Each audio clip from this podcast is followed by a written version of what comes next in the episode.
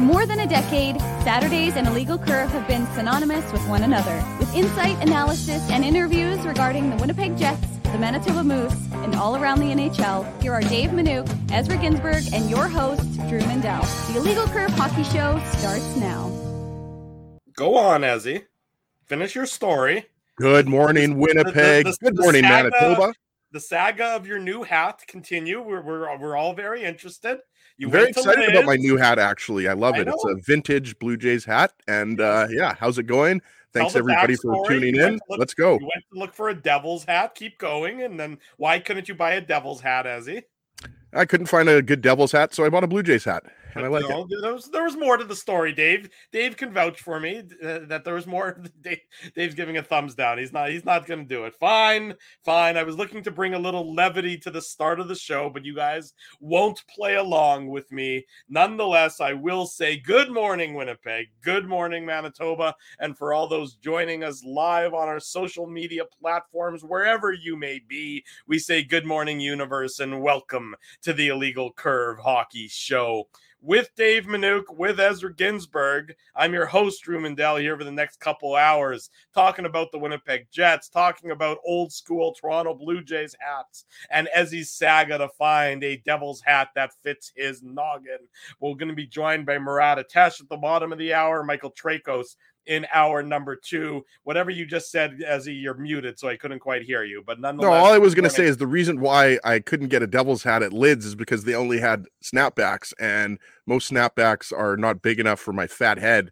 So that's why I ended up going with a fitted Jays hat. What size is that fitted Jays hat that a snapback couldn't be adjusted enough to fit it? I don't know. I'm seven and seven eighths, so it's a big head. He's yep. got a big noggin there, yep. folks. A lot of brains in that noggin that it's got to fill up. So that makes that makes the sense there. So if you're looking to buy Ezzy a gift, do not buy him a snapback hat because it does not fit his head. But is that is that doesn't look like a flat brim to me? It's not a. It's got a bit of a curve to it. Am I right there?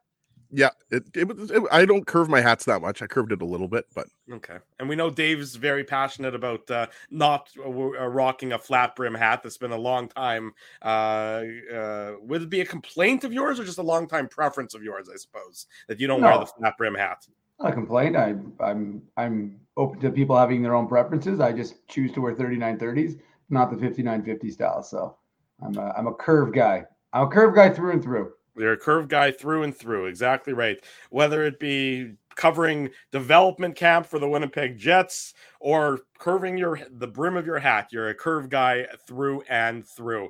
Let's get talking about the Winnipeg Jets on this Saturday morning. Uh, we start with free agency because really when we signed off last Saturday, that was the start of free agency, uh, and the Winnipeg Jets were uh, you know, I would say typically active in free agency their same their usual amount of of, of of activity. They were not the the you know most active team in the NHL as no one would ever expect them to be but they did make a couple of moves. You know the primary one i would say being uh, getting Laurent Brossoit back presumably to be the backup goaltender to his good friend Connor Hellebuyck. He returns from the Vegas Golden Knights on a one year deal worth $1.75 million.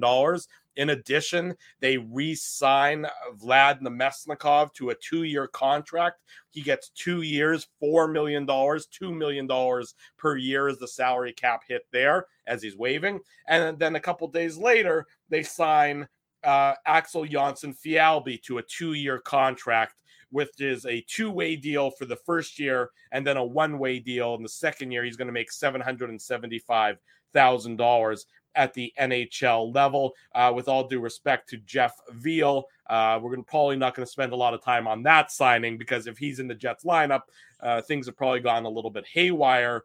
Uh, you know, in terms of the season, but also you can't not mention that Artemi uh, uh Nyazev. Am I getting it right? Am I anybody know the, the correct pronunciation? I'm going to go with Nya, Nyazev. It comes over from the San Jose Sharks in exchange for Leon Gawanke, who everyone thought was going to be in Germany, but Leon Gawanke is in fact going to be in San Jose. As Dave speculated, he had an out in his uh, four-year deal with Mannheim uh, in Germany. So that's sort of the summary of the moves that the Jets have made so far. I would throw be... in signing Colin Delia as well. Yeah, sorry, Colin Delia as well, because I think there's a domino effect to the Brossoit and Delia signings that we'll get into. But I guess I would say to you guys, you know, compared to given the moves the Jets have made this offseason, the signings, the acquisitions, the trades, the departures, is this team further ahead than than where they were at the end of last season in your estimation? Well, it's so hard to say right now, right? Because we expect probably, you know, at least a few more moves, right? Like I, I think, you know, there's some question marks about the fourth line, but no, I wouldn't say that the the Jets are significantly better. I think that, you know, when you consider you know the totality of trading Pierre-Luc Dubois to the LA Kings and then getting three roster players, obviously with Gabe Vilardi and Alex Iafallo being you know the two guys that you expect to be in the top nine for the Jets. And then Vlad Namestnikov, I think, you know, is an interesting signing because, you know, it gives you options on your second and third lines, right? Like he's your kind of prototypical middle six guy that can play center or wing. But I think something that not a lot of people are talking about is there have been zero moves on defense. Uh-huh. Right. And this wasn't exactly the Carolina Hurricanes last year. And, you know, that's why I, you know, to me, you know, this Jets team, I think, can compete for a playoff spot. There's no mm-hmm. doubt about that. But I don't know how you can possibly say that this Jets team, you know, based on the moves that they've made, whether it's the Pierre Luc Dubois trade, whether it's, you know, signing Vlad Namestnikov. Look, I think Laurent Brossoit is an upgrade on David Rittich. I like that signing a lot. Um, I don't think, you know, Laurent Brossoit is going to play 40 games or anything like that. I think if Connor Hellebuyck is the starting goalie, most likely he's going to be in that 55 to 65 game range. And Laurent Brossoit is fine with that, right? He played that role mm-hmm. for two years with the Jets as the backup goalie. So I like the Axel Jonsson Fjallby signing. If you go back, uh, I, I, guess, you know, six weeks ago, two months ago, you know, we were talking about which Jets RFAs we would like to see back or, or pending UFAs. And I mentioned that I thought Axel Jonsson Fjallby is a guy, you know, that has a, a purpose on this team. I think, you know, he can be a guy that plays on the fourth line. He can play that 13th forward role. He can give you some energy on the fourth line. Now, are the Jets looking at bringing in a veteran, you know, to play center on the fourth line? I'm not sure. I think David Gustafson is a guy who obviously has a high ceiling. He didn't score a goal last year. He didn't provide a lot of offense. He was a healthy scratch for a little bit. Uh, so he's all, obviously, you know, an option there on the fourth line, as is Rasmus Kupari, right? Kupari is a guy that can play center. He can play wing.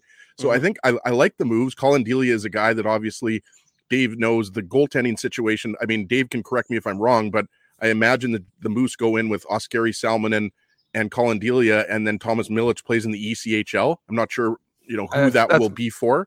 I yeah, would assume I Milic doesn't just go right into the AHL. Maybe Milic, you know, plays a game or two or three in the AHL level, but I assume he starts at the ECHL level. So Colin Delia is a guy that Dave knows has a lot of AHL experience.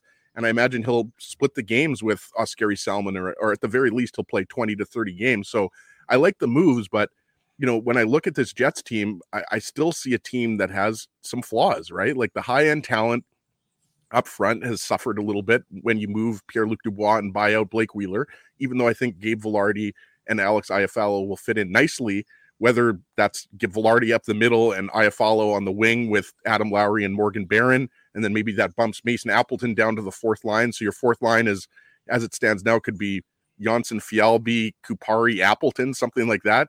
Um, and then obviously David Gustafson is an option there. But I think I, I've liked the moves, but I'm not, you know, prepared to say, you know, this Jets team is significantly better and now they're a top three team in the West. No, I, I would agree with your assessment there, Ezzy. If you look at, from my perspective, you look at this Jets team, and I, I think they're still probably a similar to what they were last year. I would say that they're likely if, if you you know that their their their ceiling right now to me would be probably wild card team, maybe third spot in the Central Division. They have better depth, but as you said, they don't have the same level of of, of top talent to compete with the real big boys. Uh, you know, in the NHL you know they are they're not they're they're sort of a little bit in the mushy middle but maybe the mushy middle plus dave not not necessarily the mushy middle minus which is really where you definitely don't want to be but you're still not you're not, you're not citing the Jets as a Stanley Cup contender uh, based on their current lineup by any stretch of the imagination. No, I mean, I think again, as he talked about it, one thing this team was lacking last year was depth. So you've added depth, but it came at the expense of that, you know, one-two punch in Scheifele and Dubois. So I mean, you're going to take a hit there, but it's a, it's a question, I guess, of the sum of all parts. Is that going to help you? And you know, some folks think that Rasmus Kupari could be a real nice uh, addition to that fourth line and, and provide you know fourth line center and move Gus into the wing.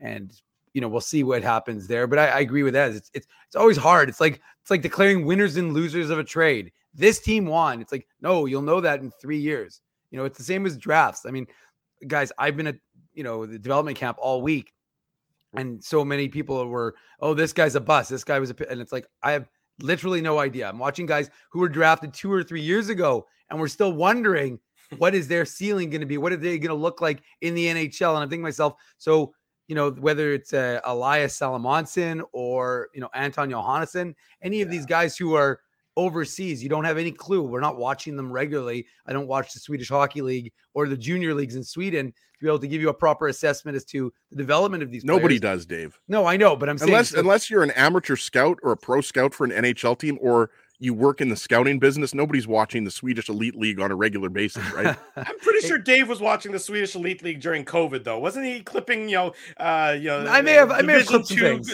two. Uh, Swedish hockey uh, Yeah. highlights. The uh the uh what's it called? Uh, I'll, I'll, I'll can't pronounce the name, but the, the second, blast or something like no, that. No, it's like uh, I can't pronounce it, but uh, anyways, the point is, and, may, and, and you might be right, but anyways, the point is that that was when there was less ho- uh, hockey over here or something like that that I had to do. I'm just saying that I agree with that. It's it's always very hard to assess. I think that you you do need the depth because too often if the Jets had an injury, they didn't have anybody to fill it, and it was always going to be a problem for this team. Whereas now you have guys who can fill, and and look clearly based on Kevin Cheveldayoff's commentary on Saturday afternoon after our show last week, the fact of the matter is this organization is expecting big things from Cole Perfetti. Mhm. And it's time for Cole Perfetti to step up. I mean, here's his opportunity. And we always talk, that's a word, the O word that we tend to use, whether it's with the Moose or the Jets or whichever Yeah. organization we're talking about. It's because No, our it's wives true. and significant girlfriends don't use the O word ever with us. Hmm. Anywho, the point is, this is a family show. The, the point is that that we're talking So about I'm- opportunity. I'm feeling yourself, Drew. I'm known as. Doctor Love. Okay. Well, anywho, the point is that the opportunity I always is now perform there. at the highest level, Drew. I'm sure you do. Go ahead. One Dave. minute We'll man. stop- Yeah, we'll I was like, boy, talking now, Dave. Holy moly! I get five seconds to talk, and you guys are filibustering me. Point is that uh, I think that the opportunity is there for Cole Perfetti to step up, and it's it's a big ask. It's a big ask for for a guy like Perfetti who hasn't been playing center at the NHL level to step up and become a, a center, or you know, for Gabe Vilardi, who I, I mean, I actually think Gabe Vilardi could step in and and, and perform. I mean, we look his numbers were very similar to Pierre Luc Dubois. His defense is vastly superior to Pierre Luc Dubois. And it sounds like it's because of tough love, right? As he got tough love in LA and he basically was like, he came in as a center. He wasn't good defensively as a center. They moved him to wing, but they told him, they literally told him, you're not playing well. Like he got, he said it, he got yelled at and it, it reinforced that he needed to play better defense. So, yeah, I mean, look, you, you, I think what you're going to do is you're going to have that opportunity for guys like Vilardi or Perfetti to step up. And if they seize that mantle, too many years, guys, if you think about it, guys have been put in the way. There's been roadblocks of your young centers to be able to come in and take a role. Here's a chance for a young center to come in and take a role. I, I think it's an opportunity, and I don't think it's something that uh, we're we're we can anticipate or to say how what kind of level of success it's going to have. Dave, this is something we're going to be talking about for the next few weeks. It's something we're going to be talking about in September. And look at, I mean, I think you're talking about goals when you're talking about Vilardi because Vilardi had 41 points and Dubois had 63 points. So the Jets are expecting more offense out of Vilardi, and I think they're, they're going to get it. And I think that's what you're talking about. It's either Gabe Vilardi up the middle on the second line, assuming Scheifele's obviously staying as the first line center, or it's Cole Perfetti. And yes, Cole Perfetti, you know, he's had some injury problems over the last few years. So obviously, you know, you want him to stay healthy for the majority of the season, but you also want every player on your team to stay healthy for the majority of the season. So Cole Perfetti, I think in, you know, whatever it was, 50 games last year, he was having a good season. And then we know what happened. It was an unfortunate situation. And, you know, even though he's young, I think, you know, we know that he has the first round pedigree. He's a guy that is obviously a very smart, intelligent player, holds on to the puck. We've seen his vision, right, Dave? Like he's a guy that, you know, can shoot the puck just as well as he can set up other players, right? So I'm not as concerned about some about the second line center role as some other people, but I think you know when you're looking at this Jets team, you have to look at it as a whole, not just second line center, not just second line wing, third line wing. You have to look at it as a whole, and you have to be, be a good defensive team. And that to me is something that again, you know, maybe it's because I play defense and I, you know, I'm a fan of the the Devils teams that won the cups back in the early 2000s, but like this Jets team is going to have to be much better as a team defensively in front of Connor, Connor Hellebuyck. This is something that has been going on years. They've been too reliant on Connor Hellebuyck. I mean, let's be honest, Hellebuyck had to basically, you know, stand on his head at the end of the season in order for the Jets to make the playoffs in the first place, right? And this is the same group of defense defensemen. So I think Dylan Samberg had a great first full-time year in the league. I think he's only going to get better. Uh, but still, I have concerns on that right side. And I don't know if Chevy's going to address it. I don't know if you're going to go into next year, you know, with Dylan DeMello and Neil Pionk and and Nate Schmidt. It's possible that you do, but I don't know why you would expect different results defensively if you're going with the exact same same group of defensemen. I think that's a very astute point, Ezzy. You're you're you're right that the Jets now you, you can see that in some of the acquisitions the team has made up front this offseason that I think they're putting more focus on defensive responsibility and defensive awareness from their forwards. I think, you know, I have followed defensively responsible. Vilardi, as Dave mentioned, defensively responsible. Whereas, you know, Dubois certainly had his his shortcomings in that area. And Wheeler just didn't necessarily have the same foot speed and didn't have the same capabilities as he once did. Uh, not that he was ever a defensive stalwart to begin with. So I think with the forward group, there's definitely an emphasis on that. But you know, with all due respect to Neil Pionk, and I mean Neil Pionk has certainly been a a target and a focal point uh, on, the Jets back end for a number of years now. Unless he's going to experience a career renaissance, and Nate Schmidt too, who's obviously sort of seen his uh, effectiveness take a step back over the last number of years you know, with those, if, if the 6D, and I'm going to focus primarily on Pionk and Schmidt, uh, you know, if those guys are still there, it's hard to believe that the team is going to take the massive step forward on the back end defensively that I think is necessary to to improve their fortunes. They they you know they just if it's the same level of performance on the right side as you said, Ezzy, I think we're going to be uh, it's going to be a similar amount of issues. And we know about the log jam on the back end. We know about Declan Chisholm needing a spot, Ville Heinola, you know, potentially needing a spot. So uh, there seems well, there's not a spot as it stands now for Chisholm. I think he's right. ready for the NHL, but like, where's the spot? Ville Heinola, last time I checked, he wants to crack the Jets top six as well. You're They're right. both left shot defensemen. Could either of them play on the right side? Of course, but you've got the same issue. You've got three veterans that are all under contract. And right. to me, Drew, it goes beyond just the right side. And, you know, sometimes the Jets struggling with, you know, shot suppression or allowing too many shots, if you want to look at it like that, right? Like it's it's how the Jets play as a team defensively, right? So I agree with you. Gabe Vilardi is a good defensive forward. Alex Iafallo, he's 29 years old. I mean, he's he has a proven track record of being a guy who's tenacious and he he can forecheck and he's responsible defensively. But mm-hmm. you know, it's Mark Scheifele, it's Kyle Connor, it's it's Nick Ehlers, it's it's everybody on the Jets. And last year there were too many times where you know the Jets fell apart. Like in the second half of the season, you don't forget, like the Jets had a, a below 500 record, and well, a lot of it had to do with their the struggles offensively, but it also had to do with the fact that you know they they just gave teams way too much in the middle of the ice. We right. talk about it, talk about it all the time. High danger chances and everything like that, right? So, I mean, there has to be more of a commitment to team defense. We've been saying this for what three years now, four years now, basically since 2018 when the Jets had probably their best defensive team, right? So, yes, I agree that Vilardi and Iafallo and, and Namestnikov, Namestnikov is a defensively responsible forward, I would say. He's not mm-hmm. just all offense. I mean, if he is all offense, that's a, a problem because he doesn't exactly put up 70 point seasons, right? He's more of a, you know, 30 to 40 point guy, right? Yeah. But uh, I like Pionk, but I just think right now on the right side, you've got too many second pairing defensemen, right? And I, I think, you know, Nate Schmidt, is, I have no problem with Schmidt as a third pairing guy. You know, if he's playing 12 to 14 minutes a night on the right side, I have no problem. It is Neil Pionk who struggled. It's not offensively. No. Neil Pionk is a great offensive defenseman.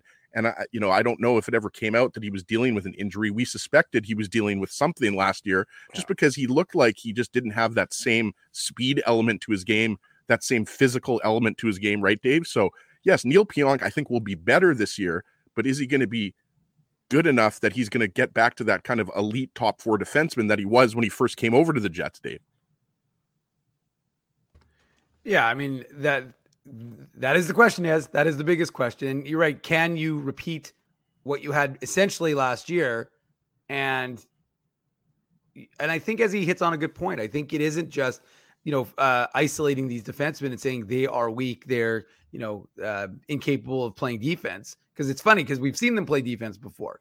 It's it's the system overall, and I thought that was one of the comments uh, that I just highlighted was the fact that maybe if the Jets had a better commitment, and as he's right, you know, Kyle Connor is not a good defensive forward. Mark Scheifele is not a good defensive forward. Pierre Luc Dubois was not a good defensive forward. Well, if you have guys who are considered not good defensive forwards yeah. and your defense is not on the stronger side, that's going to make your team more exposed. your five man unit is going to be weak defensively in that. Well, case. I mean, don't let, us not forget the one where with, with last year when Kyle Connor flew the zone, but the puck was still behind him, and they turned around and I don't remember which game that was. It was towards the end of the season, mm-hmm. but the fact is that there were a lot of instances of that. There were a lot of instances where guys just didn't make the right defensive play, and then the defense gets exposed. And yeah, you could say the Jets need a stronger defense.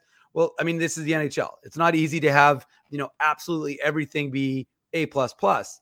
And the fact is that it's not. Again, I'm not going to use Kevin Cheveldayoff's. It's not fantasy hockey. But at the end of the day, you have to figure out. You know, like folks were saying, well, they could have gotten Travis Sanheim, but as Ez would say, doesn't help you on the. You don't need more on the left side. You need more on the right. And especially with, look, Morrissey, Dillon, and Pionk, your left side is fine. There's nothing wrong with your left side. And then having Chisholm as an option, having Villy as an option, I guess Logan Stanley is an option. There's a lot of potential options if you need a replacement, you know, for one of those guys temporarily. Don't forget about Capo. Well, I, I think of him as a right side, to be honest with you, just because even though he's a left shot, he plays on the right side and he's kind of their only right side option because uh, the, you know, in, even in terms of depth, they're they're they're heavy on the left. So, yeah, and then it becomes a look. We know Dylan DeMello is an, a cap, a very capable defenseman. There's no question about it. But the question becomes Neil Pionk. Is he gonna? Because to me, he wasn't good enough last year. And again, it's not only on. I think we've just outlined why it's not just on one defenseman, but you you have an expectation when you sign a contract that you're going to play to that level of the contract. He's not playing to the level of the contract he signed with the Winnipeg Jets. He's just not. And there's ways to quantify that. And I think it's pretty evident. And so, yeah, you're you're needing more from Neil Pionk. And I, I just think like would the Jets would it behoove the Jets to go out and get a right side guy uh, for this team, a big right side guy to either pair with Josh Morrissey or in that second pairing? Absolutely. Brett I absolutely Pesce. do. Sure you know, someone. But uh, I'm just saying, well, although it sounds like it's Carolina bust for him, but uh, you know what I mean? Like, I, I, absolutely think so. But I think, like, like I, we've talked about, I think your left side is is fine. Your left side doesn't need to be amended, but you need to you need something. You need to augment that right side in some capacity to add something. What we've been talking about all with the Jets for a long time is that depth. And if you can finally find that depth, whether it costs you something significant in terms of a prospect, I mean, again, we just Ezzy, we've just outlined this out log jam you have on the left side. So maybe one of the prospects in a draft pick gets you someone who is not fitting into somebody else's uh, you know cap or whatever it's going to be, and you can peel them away and and really um, strengthen your right side because that's what you need. Because like I said, I don't see a problem with the left side, but I definitely see the right side being an issue for the Jets. I think it, Drew, it ultimately comes down to look at, I, I think we all agree Chevy did really well on the Pierre Luc Dubois trade. I think, you know, we all like the signings that he made. I don't think any of the signings you were scratching your head, right? Like Laurent Brossoit, you needed a backup goalie. So you went out and you got a guy that's familiar and also had a good year with Vegas. Let's not discount how good he was for Vegas. He was the starting goalie for the reigning Stanley Cup champions. Then they obviously got injured and Adin Hill took over and did, did an amazing job, right?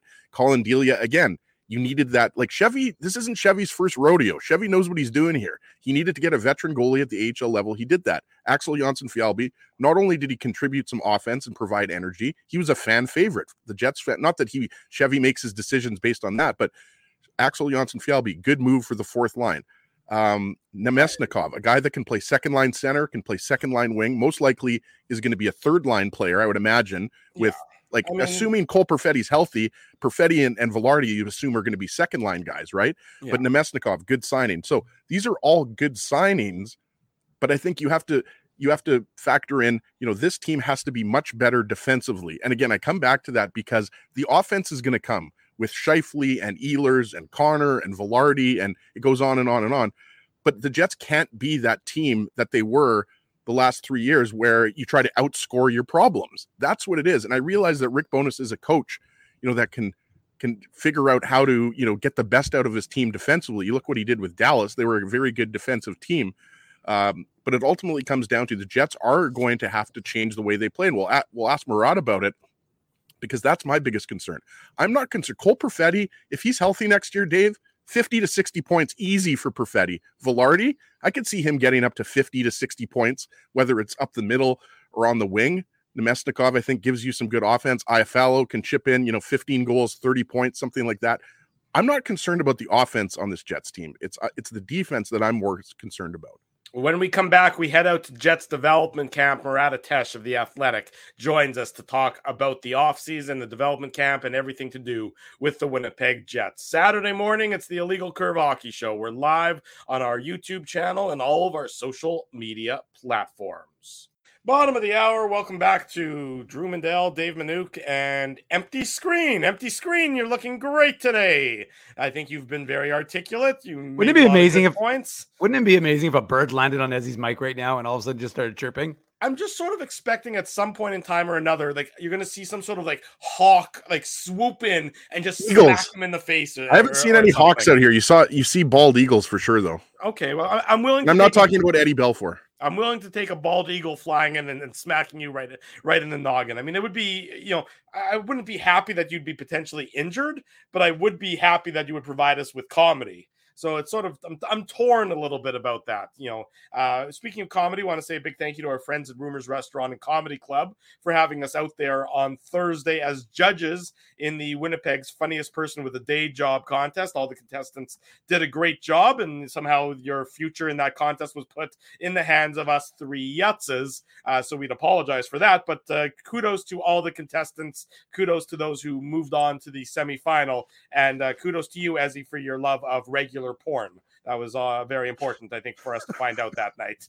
Yeah, you're referencing uh, Daryl Purvis, who Yeah. uh, was interacting with that fan, the uh, young Eugene Levy, if you guys remember. Obviously, you remember you were there. Uh, Yeah. But yeah, that was a ton of fun. Uh, as you mentioned, judging Winnipeg's funniest person with the J job, uh, some funny comedians, and obviously that plate of nachos, Drew, that me and you demolished. Uh, We, we did a good job close. on that. I'd say we ate probably 80% of that plate of Yeah. nachos. Mhm. But for anybody who's been to Rumors, and obviously if you haven't, we recommend you go immediately, buy your tickets right now at Rumors Restaurant and Comedy Club.com. rumorscomedyclub.com, but close. Okay, Rumors Comedy Club, sorry, rumorscomedy.com. Buy your No, tickets. rumorscomedyclub.com. rumorscomedyclub.com. There Jordan. Rock, Chris Rock's brother, is coming up. Yeah. Uh, so get your tickets now. But if you've ever been to Rumors and had the nachos, you know what I'm talking about. It's a massive plate of nachos, delicious. Drew and I put some chicken on there. It was terrific. Yeah, we put the chicken on there to make sure that Dave, when he showed up a few minutes after us, would be unable to eat any of that because you can't mix the milk and the meat, as you know, with in, in the Minuk household. Uh, so Ezzy and I, with some strategic, logical thinking there, to keep the nachos for ourselves and keep Dave shunted to the outside. Good thinking there, Ginsburg. I'm proud of you for that one. Dave M had his cheese pizza. He was good. He was happy. He was happy. Uh, the segment obviously brought to you by our friends at Rumors Restaurant Comedy Club, Linden Market Dental Center, and of course, Zappia Group Realty. We thank all of our regular sponsors for their support of the Illegal Curve Hockey Show and the Illegal Curve Post Game Show, which is coming up in mere months from now. So we look forward to bringing you another season of post game shows, including some live on location ones at Boston Pizza. More details to come there. Oh, there you go, Nicole. She's never been there, but her daughter's social is there next Saturday. So there you go. We look forward to uh, welcoming uh, the people at Rumors. Look forward to welcoming you and your daughter for her wedding social there next Saturday. By the way, Uh, Drew, Murat just texted me. I'm not sure. I can't see behind the scenes. Only you guys can see what's happening behind the scenes. So I don't I don't think Murat's there yet, but he texted me about eight minutes ago saying that he made the executive decision to go to Tim Hortons. So he might be a little bit held up because obviously, as we mentioned, he's going to be at Jets development camp Right. uh, out at Hockey for All Center, not Iceplex, Hockey Right. for All Center. So I think Murat should be joining us shortly. He There and I go. were tr- he and I were strategizing where whereas where he should set up. I suggested the restaurant on the second floor, but maybe it was a. It's. I suspect it'll be a big crowd today at uh, at the arena. So uh, maybe there's yeah, big, uh, big crowd. Even though you're not going to be there, Dave, I just assume that you're, you know, the Dave M Mafia follows you wherever you go. nope, nope, nope, nope but it has been you know they, have done a nice job with uh, with development camp this this this uh, go around. First of all it's the first development camp in a number of years but i know that all the, the you know the engagement has been terrific and it's nice to see things like that and i, I you know the, the cynical side of me says of course you know right now they're uh, they're happy to engage with the public but once they become actual regular nhlers uh, the engagement level goes down dramatically but for the time being i will put aside my cynicism and say it's nice to see that. I know bailey Bailey's been getting uh, uh, some autographs. Bailey's been down there on the regular. Uh, so it is nice to see uh, that they've been uh, spending some quality time with the fan base and everything else. And I'm sure it's a thrill for the young players as well. We're pleased to welcome to the program from uh, the uh, Jets development camp joining us live, Murat Ates of The Athletic. Good morning, good sir. How are things? Good morning, Drew. Good morning, Illegal Curve. I, just want to I want to talk. I want to start with a cautionary tale. I want to start with a cautionary tale about uh, people who are not always early for things. Who, if you are one of those people, like me this morning, and you have the opportunity to be 15 minutes early for something, mm-hmm and then you have a daydream about like what if i got a coffee? I'm so early. I'm so 15 minutes early for this show that i must have time to do everything else on my to-do list right now. Don't listen. Don't listen. I'm sorry guys. I just got caught in the tim hortons line outside the iceplex here. Um, and i've been keeping you waiting in your beautiful sunny cottage looking places like Ezzy and your fire and uh, you know, I just I just wanted to start with that. If you'd give me that. Well, Murat, I just wanted to be closer to your hometown of beautiful Pinawa, right? So that's why I, I was going to do the show with you at Hockey for All Center, but I just decided I wanted to be in the Eastman region out here in Lac slash Pinawa. So, and by the way, you can be late anytime you want.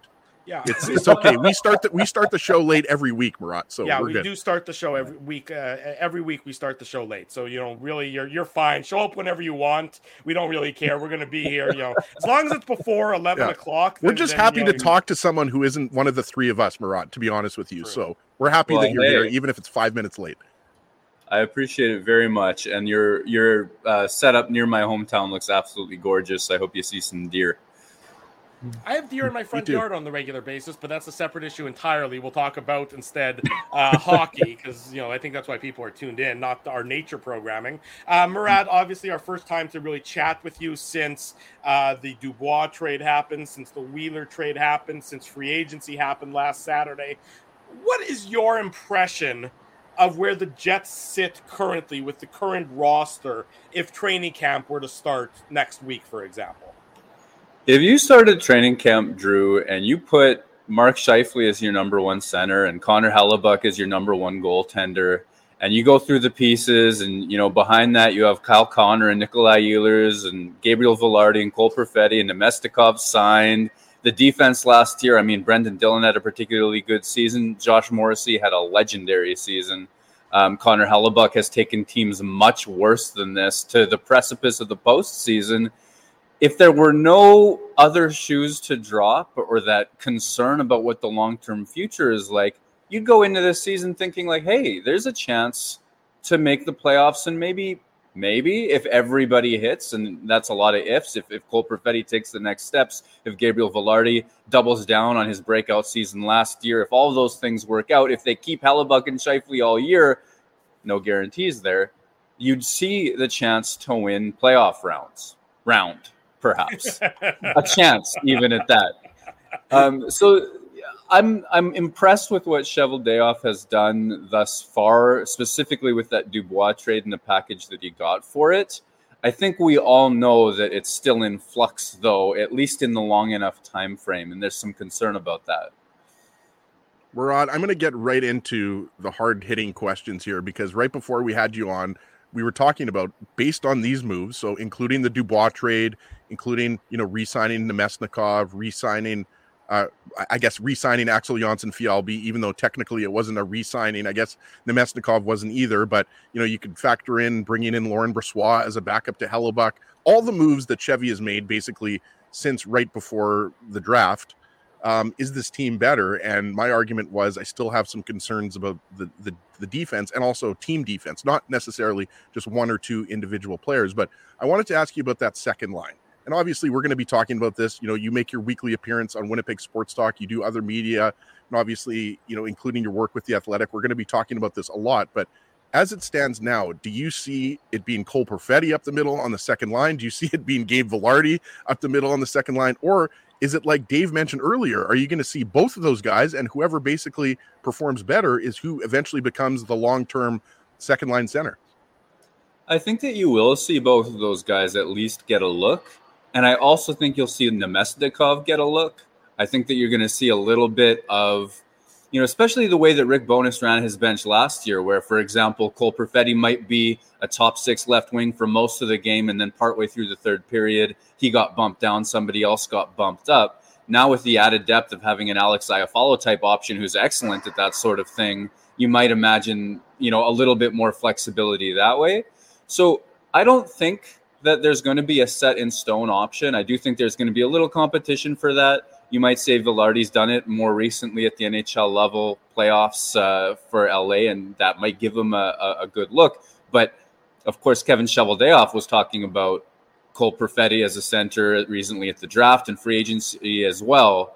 So I think they'll get opportunities, and it will be about fits. And if you factor in Rick Bowness and the way that he runs his bench, you're going to see him sort of pick and choose certain moments. We didn't see him trust, you know, young and you know smaller Cole Perfetti and some of those defensive zone draws, even when it was his job as the winger just to corral the puck and, and bring it up. So we'll see. Like I, I to use a Bowness ism, I think that there will be a lot of flux there uh, as they look for their opportunities and, and choose a and choose a long term option. Well, let's let's focus on the future, not the present, not the past although technically the past because they were drafted in the past. But let's focus on the future, which is where you are. Uh, what have been your impressions for the last four days of the development? Camp? in the future. Well, he's future casting right now, Drew. Don't interrupt me. um, yeah, and you know what? Um, it's it's been a really positive time here at development camp. I think that's the takeaway, right? Dave, you and I were chatting about this yesterday, and you know we we've had a chance to be be around here, and um, the the vibes are good to be sure. I think the thing that has struck me, and maybe this is just something I think about a lot in life, is when you have players with particular strengths. Um, I look at the way they use those strengths. How do you um, how do you use the thing that you're good at to help your team, help everybody else, and and bring people in?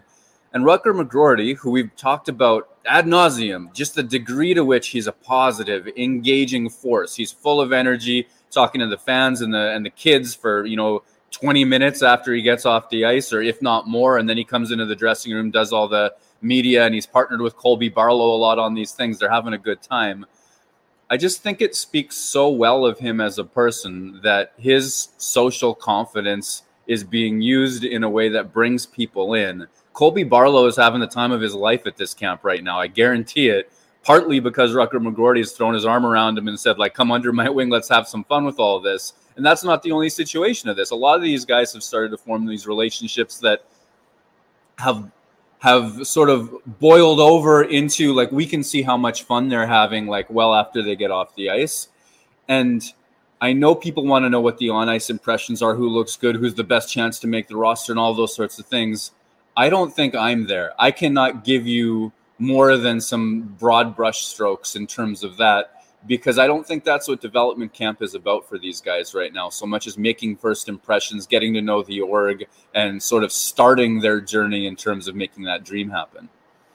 Murat Ates, our guest Saturday morning. You're watching the Illegal Curve Hockey Show. Murat is at Hockey for All Center covering Winnipeg Jets development camp.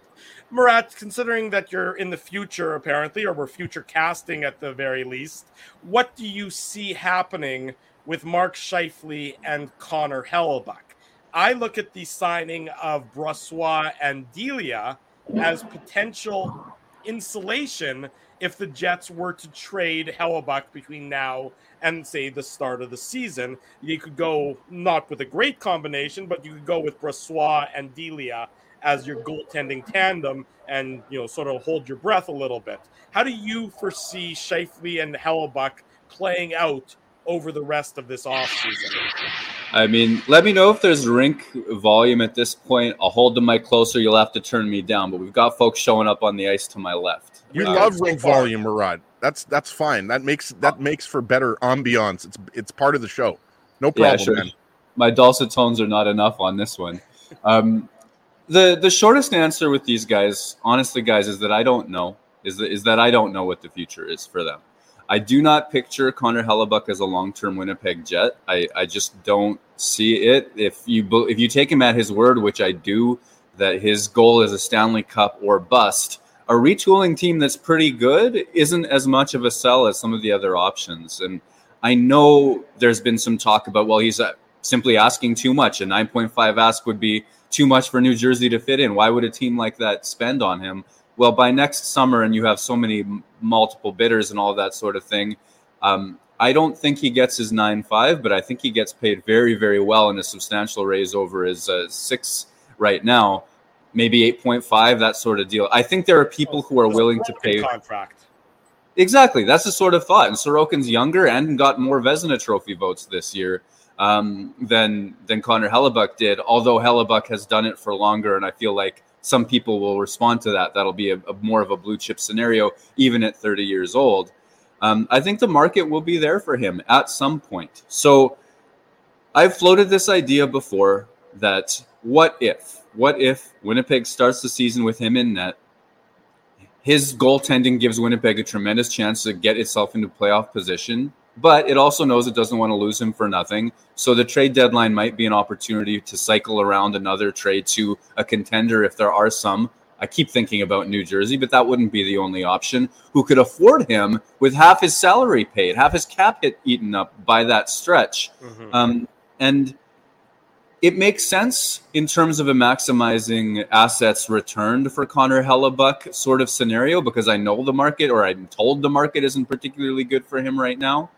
Um, but it's also would create this awkward situation of well, what if Winnipeg was good? Why would you get rid of a, a starting goaltender of that caliber before a playoff run? Brossoit's gotten the job done for one series, and he was great, but th- there would be so much risk in that. It would be sort of a push pull of do you want to lose him for nothing? Do you want to go for this playoff run? What have you? Again, I still see it. I see a move, whether it's UFA next year or a trade before that in his future. Scheifele, I'm even less sure, but I could see a world in which there's an extension there. I'm just not sure about that for sure. Sure. Yeah, I, I think you broke it down really well there. And Murat, I wanted to ask you about Nick Ehlers because it seems like you know I, I mentioned this to Dave. I think it was a week ago, a few weeks ago, something like that. Like he's a guy that you don't really, no one really talks about that often. And and I think you know you would agree that he's arguably the most skilled player on the team, or at the very least, he's one of the top skilled players on the team. But as you know, last year was difficult for him with the sports hernia surgery, you know, the other injuries. You know, he didn't he didn't play much more than half of a season. He played well when he did play. But the question I wanted to ask you is how important do you view him in terms of the team's success? And I, I think that could be fairly obvious for a lot of people, right? Like you want Ehlers to be healthy for the majority of the season, just like you want Kyle Connor healthy, Gabe Vilardi, Josh Morrissey. I mean, the list goes on and on and on. But I guess I, I feel like with all of the injury problems that Ehlers has had over the years, he must be viewing this season as like this. This has got to be the season that I that, ha, that I'm completely healthy, especially with Pierre Luc Dubois traded with the Blake Wheeler buyout. I would assume that he is so excited to get going and possibly have a career year if he's able to stay healthy the full year. Yeah, I mean, gosh, what a what a quality of player. What uh, an unfortunate situation, him missing, you know, the playoffs as he did, and you know, so much of them. Um, the sports hernia surgery situation. It's it's it was impressive he came back as well as he did because other people in that scenario, Andrew Copp for one example, took a long time, and I think it caught up to Ehlers at some point. I don't think that has anything to do with the injury that kept him out of the playoffs, but I do think that it was a challenge to get back up to his speed he's going to be so important because no matter how you draw up the Winnipeg Jets lines, without Dubois there, without Dubois there, you need you need somebody who you can genuinely believe is going to tilt the ice. And whether it's through bronze or brains or speed or skill or whatever else it is, you need to be- look at that lineup and believe somebody's going to get the puck to the other end of the ice and do good things with it there. He's a sure bet at that. And yes, he drives like some people crazy in terms of you can't always predict what he's going to do. If you're Mark Scheifele looking for passes into the middle of the ice, Ehlers doesn't time those as well as Kyle Connor does, for example. But by volume, the overall effect of what happens when Nikolai Ehlers plays hockey is the puck gets to the other end of the ice and Winnipeg creates offense.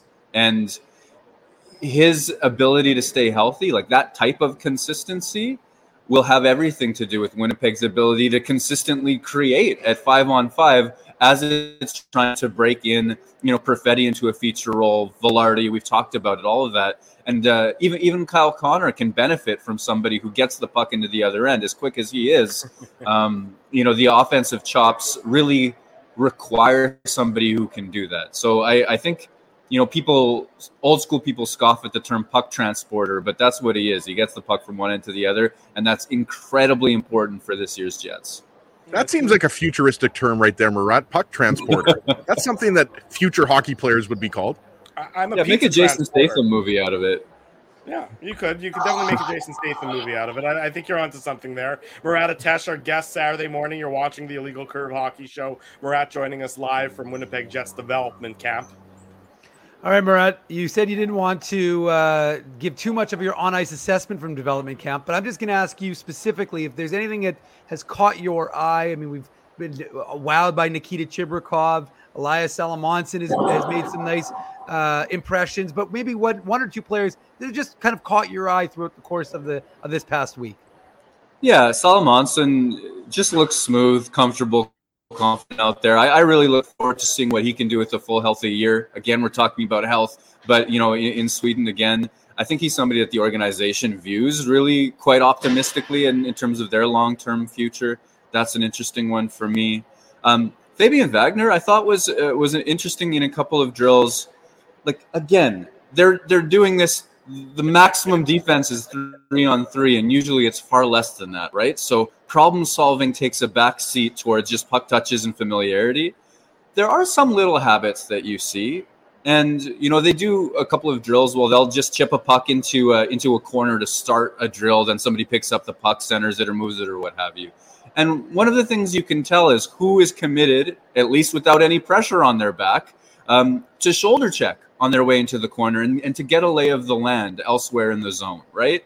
And it's something at the NHL level that's so important. Josh Morrissey does it well. Dylan Samberg impressed with that. Um, in the AHL level, Ville Heinola is phenomenal at it. Declan Chisholm's phenomenal at it. Just go into the corner, know what the what the landscape is, so that when you get the puck, you're not thinking or waiting or watching. And there's some guys. Salomonsson's been good at that. Fabian Wagner. That's why I bring up his name. I, I just as a forward going into the um, going into the corner and and and finding his options.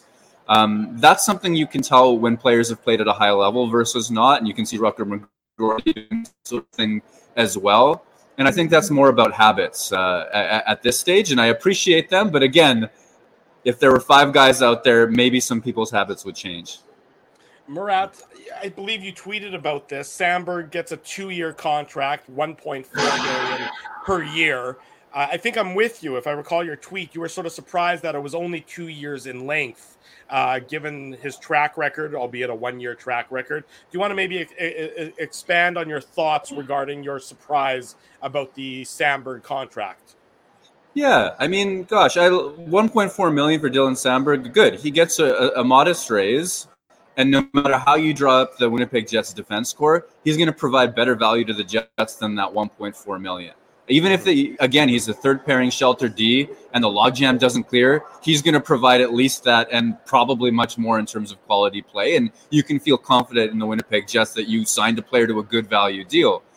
But I've been around this block a few times, and I'm getting skeptical every time I see this pattern happen, where uh, a young restricted free agent signs a deal that expires one year before UFA status with arbitration rights That Mhm. was the play Jacob Trouba did to sort of get himself in a position to be traded the year before he became UFA. It was Andrew Copp's path as well. And I know people have different opinions about whether he would have stayed or not. I think that, that was Andrew Copp's path. That's my impression. We've seen Winnipeg Jets and Pierre-Luc Dubois recently was on the one-year deal sort of program to get um, to within one year of unrestricted free agency. And what that does is it gives a player so much power. All they have to do is file for arbitration. It guarantees a one year contract. Boom, they're an unrestricted free agent the next year. Even if they stay, that's a substantial raise. And I just think some of this is me having seen this pattern play out with players in different individual circumstances than Dylan Samberg is.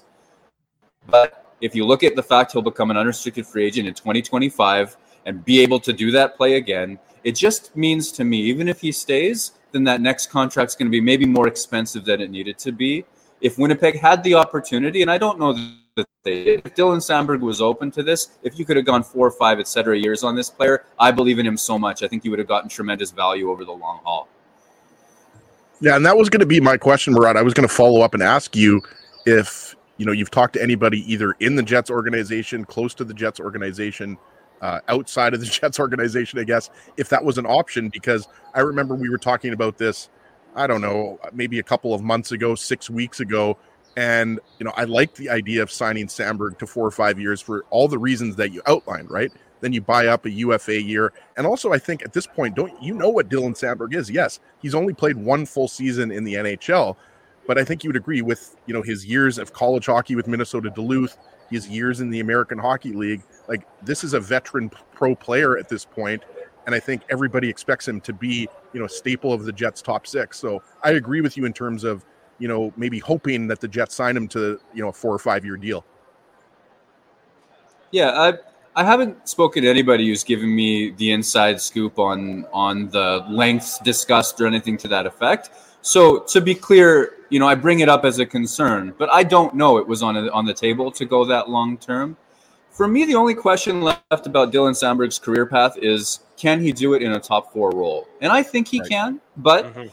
as I as I repeat myself, and I've written this uh, at the site too, the way that defensive coaches are able to use minutes, top the top pairing and the second pairing, the type of minutes they get, quite similar to each other. There's just too many first, second, third line forwards of quality to go around. If you're on the second pair, you're still getting a heavy dose of the other team's best players. You can't really shelter that. And Winnipeg doesn't, it really hasn't. But that third pairing, you can protect a little bit. And they did it with Logan Stanley in his rookie season. It was incredibly sheltered. His results were wonderful. They did it with Tucker Poolman once upon a time, incredibly sheltered back when the team was so do, de- deep, pardon me, and the the results were wonderful. Samberg on that third pair, primarily with Nate Schmidt, didn't have to play against the type of competition with the type of consistency that Josh Morrissey or Brendan Dillon or Dylan DeMello or Neal Pionk had to. I believe he can get to that. I believe he just had an excellent season. When you watch by the eye test and you look at the way he picks up pucks, where the way that when teams overlap and they cycle and they make their switches, he doesn't get lost the way that some of the other younger D do. Like Logan Stanley doesn't handle that situation as well as Dylan Samberg does. There are so many micro moments within the game that give you confidence he can be a top four D. But just because he was awesome last year as a third pair does not guarantee it.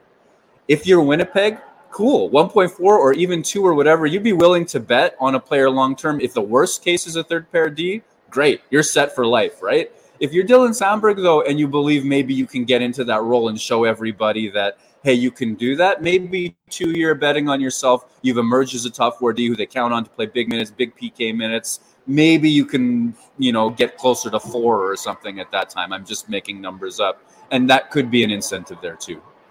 before the doors open at uh, at the former Iceplex, Murat, I got one last question for you. On July 26th, 2021, Kevin Cheveldayoff acquired Brendan Dillon. On July 27th, 2021, Kevin Cheveldayoff acquired Nate Schmidt. Should we be looking at past history and past activity as maybe a guiding light for how the Jets are going to maybe address the logjam on the back end? Do you see them doing something over the course of the next few weeks similar to what they did in acquiring Schmidt and Dillon in 2021? Uh, the city in me says there have been so many summers where the July or August move is, you know, Mark Letestu, Matt Hendricks, or Sam Gagne. You know what I mean? Like I, we haven't seen as many midsummer moves as that particular year. However, Cheveldayoff did give us a little bit of breadcrumbs the other day, saying, "Well, like, you know, a long runway between now and training camp." When when he was asked about the logjam on defense, so Mhm. I don't know how active or how close or anything things are on that front.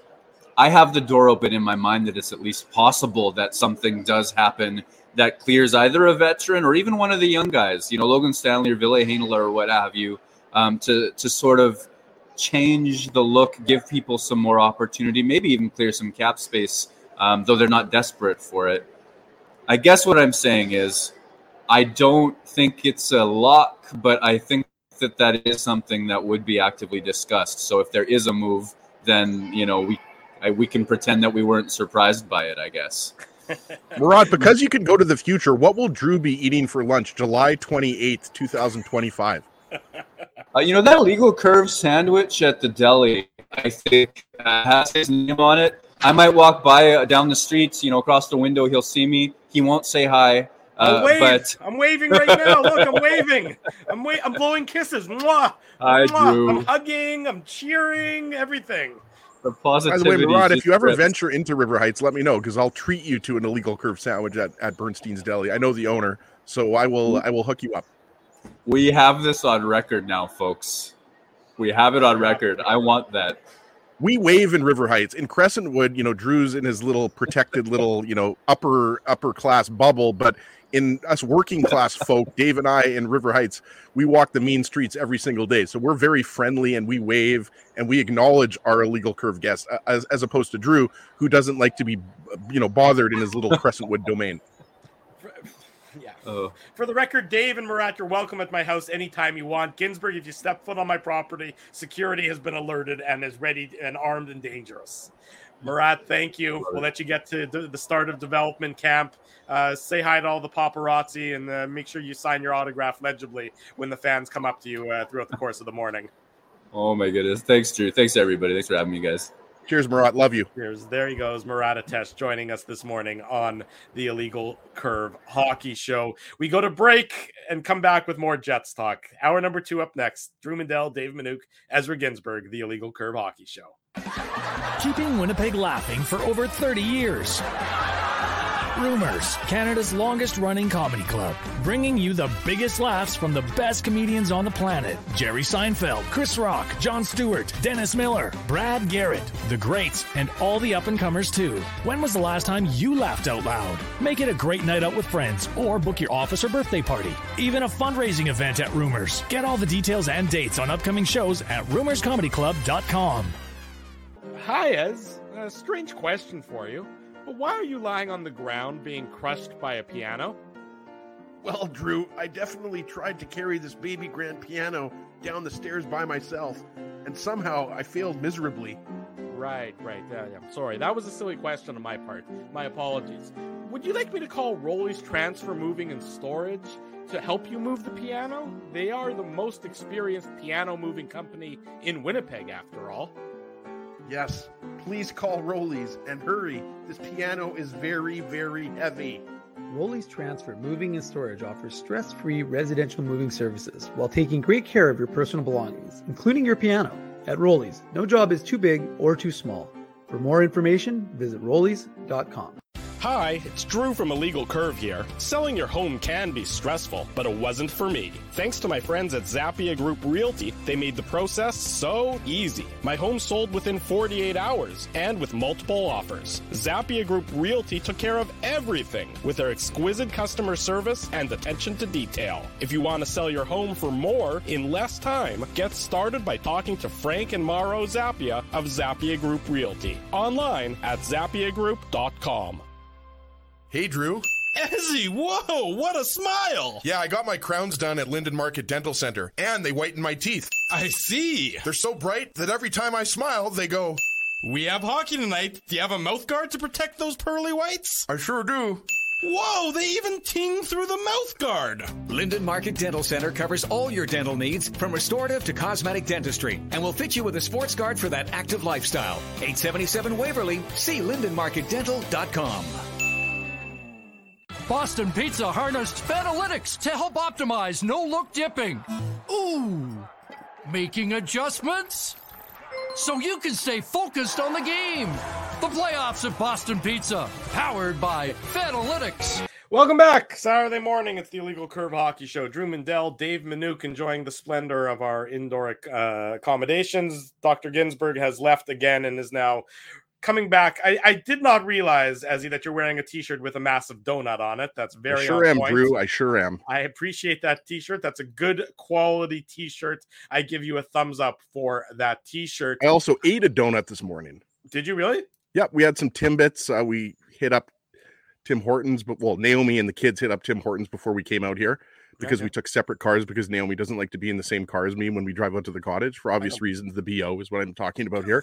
So they picked up a little bit of uh, Tim Hortons. Dave M's trying really hard not to laugh. I don't know why Dave M's being so serious. Maybe he's playing chess online. I have no idea, but uh, I, Yeah, I didn't have that same problem. I was laughing. popped a couple Timbits in my mouth, and uh, yeah, we're ready to go here. I had to get some more coffee. That's what I do during the breaks. I run from the patio here. I, I guess the deck, not the patio. I'm not at Moxie's right now. Um, but uh, yeah, I just went to go get a bit of coffee, and sorry, I timed the commercial breaks poorly.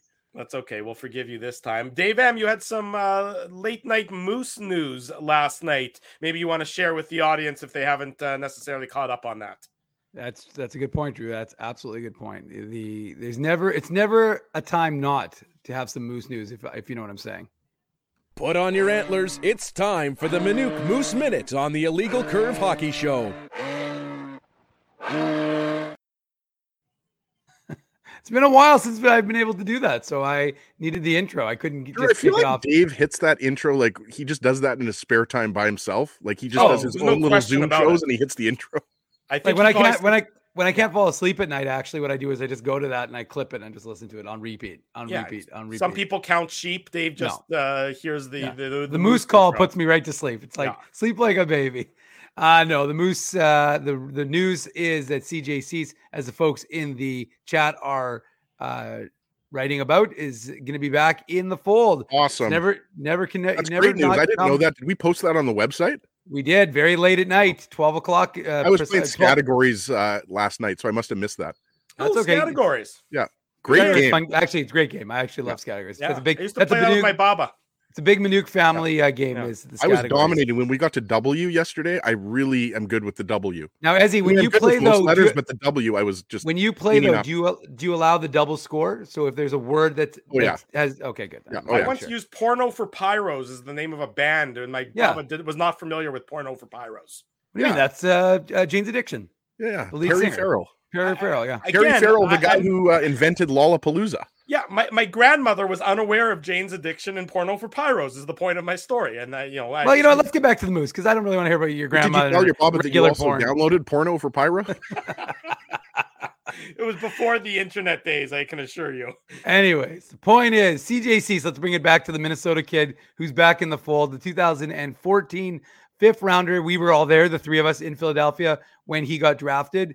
Uh, so he is back in the fold. we were there of when he, we were there when CJ Franklin got drafted. If you That's really a very want to good go point. back, That's true. In 2017, he changed his name to Suess. That's his mother's name. So CJ Suess is back in the fold. He signed a two-year deal with the Moose. Hasn't been officially announced by the team. Expect that uh, probably Monday, but CJ Suess's agency announced it a few days ago. So uh, he'll be back. It's a two-year deal uh, at the HL level. He signed as a free agent with the San Jose Sharks after playing for the Jets uh, Moose organization. He got four games with the Jets at the NHL level, played one game for San Jose. Most of his games played with uh, the Barracuda last season, but he'll be back in the fold. So it's a two-year deal for him. So nice signing for the Jets and, and by the Moose story. And like I said, it, it helps insulate because it's going to be a young prospect group potentially, as he with the Chaz Lucius's, the Brad Lamberts, uh, Nikita Chibrikovs. A lot of people are excited about Nikita Chibrikov. He's he's he has dazzled quite a bit. He's shown some uh, ingenuity. He's not the biggest guy, but he's definitely got some moves here at development camp. So uh, there's you're gonna, but you need to sprinkle those guys in. And people were uh, lamenting already, of course, because that's what people do. about the the addition of a guy, uh, you know, who's to block the path potentially. But I, as I said to the to them on Twitter last night, I said, look, Moose scratched Jimmy Oligny, who's the captain, who also, of course, we should mention Drew was re-signed uh, this week. He, the captain, was signed for a, to a one-year deal by Manitoba. That one is official.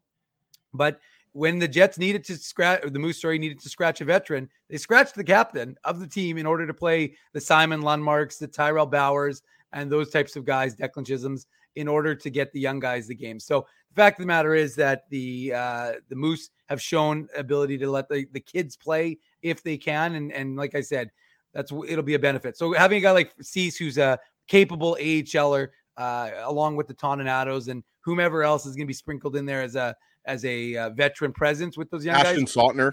Ashton Sautner for sure. But uh, yeah, I think it'll be a good way to help these guys, especially look, you've got guys like Daniel Torgerson and Henri Nikkanen who are ready to, you know, really take on a role with this Moose team, as well as, like I said, the Brad Lamberts and all the other young prospects. Fabian Wagner's another guy, right?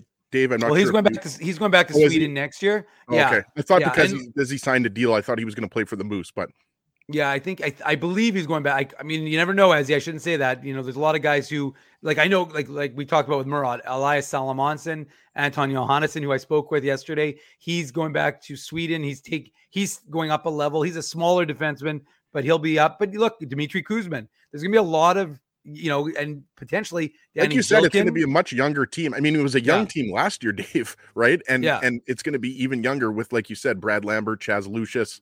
Could be Danny Uh, Zhilkin. I mean, like there's a lot right. of there's a lot of possibilities uh, with and, and a lot of fun young prospects for for Jets fans to come and watch uh, at Moose games uh, next season. That's to great that news point- about CJ Suess. I, I- I don't want to make this the Ginsburg Moose minute, but also I have some some Moose news. Next week is the Hockey Manitoba HP1, HP standing for high performance. So that's the coaches who are trying to get to that top level. Uh, the were talking about keynote the speaker sauce. will be Zinger.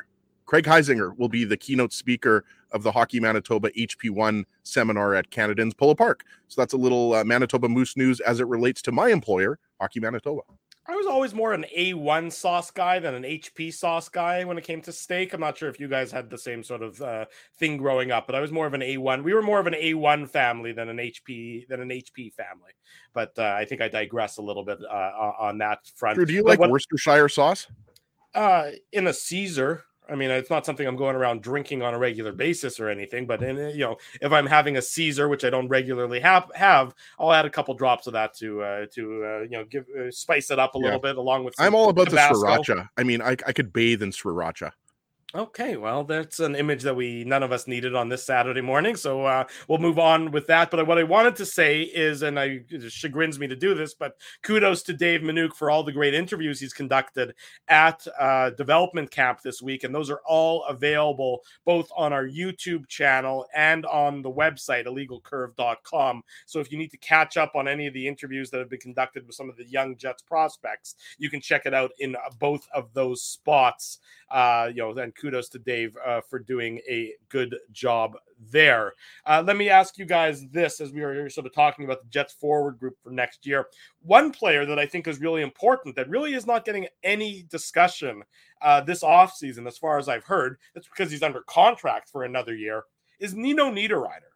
I mean, Nino Niederreiter to me is a guy who's going to have a big impact on this Jets forward group next year. Now, he's not going to be the headline guy, but Nino Niederreiter is a guy that basically succeeds everywhere he goes in the NHL. At all of his different stops, he's been a successful component uh, to the to a lineup, and he can play up and down the lineup. I see a lot of depth charts that have him more as a third line guy than say a top six guy. But I think that sort of speaks to the improved depth of the Jets in that almost the second and third lines a little bit have some ability to, for guys to move up and down and really can be uh, a little bit interchangeable uh, as needed. But to me, and I wanted your guys' thoughts on this. Nino Niederreiter is a is a key member of the Jets forward group moving forward for next year. Yeah, and you know, I hate to tap, pat myself on the back, but if you go back last summer, he was one of the players that I was hoping the Jets would sign in UFA. I'd have to go back and find the exact show, but the two guys that I uh, singled out were Nino Niederreiter and Mason Marchment. Marchment obviously didn't have the best season with Dallas, but obviously before that he had his career year with the Florida Panthers. So you know, Drew, how high I am on on Niederreiter, not high on anything else. just high on on Nino Niederreiter. So yeah, I, I thought you know getting So wait till 10 15 tonight, and then we'll Well, then we'll ask that question again. no, but the the fact that what did the Jets give up? Was it a, a fourth round pick to get it was- Nino Niederreiter? Wasn't it? I thought it was a second round pick, if I recall correctly. Dave, you Dave can- saying fourth. No, no, no. It was second. It was Yeah, in it was- 2024. Okay, so t- sorry, that's my mistake. That's remember they got 2024. they, they got they got that back in the in the trade for Dubois um, trade. Dubois trade. Yeah. Right. So second round pick in 2024 for Nino Niederreiter with an extra year left on his contract, I think still is an amazing feat by Chevy. It really is, right? And we talked about it considering, you know, what they got for Tanner Jeannot from the Tampa Bay Lightning. Uh, I would argue that Niederreiter is a more impactful player than Jeannot. I like Jeannot; he's a you know good young player, but the fact that Jets didn't have to give up a roster player last year, I just thought it, it, it was worth Drew mentioning again how impressive that was to get Niederreiter for a second round pick. And it wasn't even in, at the 2023 draft, it was the Mhm. following year, right? So, yeah, Niederreiter is a great player. I mean, he's an established NHL player. Like, he's a big guy, he's, a, he's got a good shot. I think the thing with Niederreiter has always been, you know, uh, like a lot of NHL players that aren't 80 plus point players, is that, you know, he can go cold. He can go for streaks where, you know, he doesn't produce a lot offensively. He's a guy that goes to the net hard. He's a guy that can finish checks. He's a pest. You know, he's not he's not at the same level as Brad Marchand. He's not at the same level as Matthew Tkachuk, but he has that element to his game, which I think you know Chevy likes, Rick Bowness likes. So yeah, Right. I think Niederreiter could easily play on the wing in the top six. He could easily play on the third line, and I think that's what we're talking about when we're talking about the improved depth. Are you as good up the middle as you were last year? No, because you don't have Pierre Luc Dubois up the middle. Pierre Luc Dubois was the best player clearly in that trade, but Gabe Vilardi can obviously play second line center. He can also play on the right side on the second line, but there's options. Basically, you're looking at Cole Perfetti, Gabe Vilardi, uh, or Vlad Namestnikov up the middle as it stands now. And then Niederreiter, yeah, he could play with Adam Lowry on the third line, and maybe you've got Alex Iafallo there. Uh, Alex Iafallo is a left winger, right? So I, there's a lot of machinations here with the Jets. But yes, Niederreiter Drew is a guy that hasn't been talked about a lot. But yes, he will definitely play in the top nine. I can't tell you exactly, you know, if he's going to play more on the second line, you know, with with Gabe Vilardi or maybe it's Cole Perfetti. I have no idea. Rick Bowness is obviously going to figure that out, you know, in training camp and in the early part of next regular season. But there's no doubt that Niederreiter is going to be a key part of the offense and a key part of, of the Jets forward group. He's a good player. He's, a been- veteran player that's that has a lot of experience. I don't know how many games. I'm going to guess, you know, four or five hundred games of of NHL experience. He's a good player, and I, I really like that acquisition. I like that acquisition as much as I did the day that Chevy made it, and I think when he made that trade, we all liked it too. 810 games at the NHL level. So you There you go. So I was a underestimated little it light there. I was light by 300 games. It's okay. It's uh, it, it's you know, it, it was a good effort nonetheless. Dave, he's an interior player on a team that has too often been exterior players, and I mean, you know, Mark Scheifele. I mean, uh, uh, you know, he's What is he's this, of a course design show? Well, no, it's not a design show. I'm not going to uh, get into interior design talk. Drew is a But- Photoshop enthusiast. Uh, no, Dave is a Photoshop enthusiast. Dave is actually a, a he's a terrorist when it comes to Photoshop. If- like, you don't, push me here, Drew. I, well, I'm telling Dave you, can Dave can assassinate you with one image. He has a database of of photos that can be used for evil at the drop of a hat. Let me tell you, he he looks like such a nice guy, looks like such a nice friendly guy, but he will cut you with his Photoshop skills in the blink of an eye. He's a he's an absolute he's absolutely reckless at times. But Dave is a magician with that magic wand tool. what I was saying is that on a team of exterior players, Yeah. especially Mark Scheifele, who was the leading goal scorer on this team last year, you know, Mhm. Niederreiter should be as a, an example of a of where you need to go to score goals. Can you imagine Mark Scheifele's skill set if he wanted to be a more interior player as well? You know, it- it would elevate his game even higher. It would Yeah. elevate his impact even higher. You know, that to me is I mean, we've talked about this for years, so this isn't this isn't new territory we, we're hashing over. But if Mark Scheifele decides that he doesn't want to listen to Adam Oates anymore, he doesn't want to listen to the false prophet that has been Adam Oates, and wants to be an interior player, False he's prophet, Drew. Wow. he's going to he would be an absolute he has the potential to be a dominant force at both ends of the ice if he actually wants to go to where the success usually happens. Dave, wasn't the original name of our show the False Prophet Hockey Show? I think you- I think that's exactly what it was called as. Um, we do make a lot of false prophecy here on uh, on illegal curve hockey. Yeah, I mean, Drew. There's, I mean, yes. If if if Mark Scheifele played a different style of game, Mark Scheifele could be a much more effective player uh, offensively and defensively, and we've talked about that for a long time. And again, I'm of the potentially naive opinion that if Mark Scheifele gets that long term contract extension and never has to think about a money essentially not that he does making six million a, a year for the last six years. Nobody's going to cry for him. But I, I think if he secures himself that long term deal, I again, this is perhaps a bit naive of me, but I do believe he'll. I think at that point, Mark Scheifele switches from I need to be, you know, earning eight, nine, 10 million a season to now I need to secure my legacy. Now I need to become the kind of player who secures a legacy. And then and you secure a legacy by doing what the Vegas Golden Knights did. Like Laurent Brossoit, his name is on the Stanley Cup. That uh, that to me is the legacy. It's it's not Gary Lawless's name is, is on the Stanley Cup as well. It wasn't. It wasn't. It was not. But but I they the, the Vegas Golden I'm Knights lying. did. No, I know, I know. But the Vegas Golden Knights did tweet out the uh, Gary's probably watching us right now. He's in Winnipeg at the Bomber game last night. Texted me if He the show was sure on. he stopped and got an illegal curve sandwich from Bernstein's. but the fact of the matter is that's how you create immortality. You don't create it. Nobody remembers. Nobody remember says, "Hey, player X, you know that wow, that guy was amazing. He won. He made 100 million dollars in the NHL." But people can say, "How many cups did that guy win?" That's what people focus on. And Mark Scheifele is not an idiot.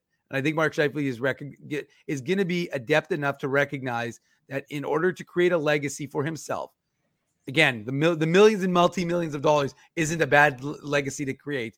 But I just think that he'll he'll desire that Steve Yzerman shift, the Steve Yzerman shift, where he realized I could be an elite offensive player, but I need to be a defensive player. I need to change my style of game. Again, this is my own opinion. I'm entitled to it. I'm not saying that I'm right.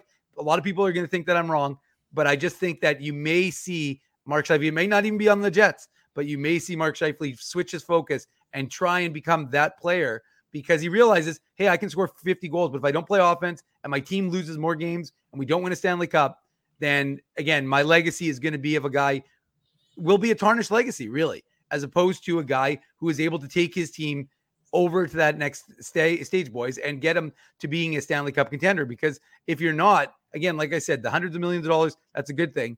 But at the end of the day, you're not going to be a Stanley Cup champion, and that'll See- that'll live with you. So you think, Dave, that that could happen as early as this year because that next contract could be signed? Well, it could be signed today. That yeah, I do. I honestly, again, I, I my my philosophy is that if Mark Scheifele gets that extension, it doesn't have to. And to be honest with you, if I'm the Jets and I want to sign him to something, I would do it now because I would want him to have a different mindset coming into the season.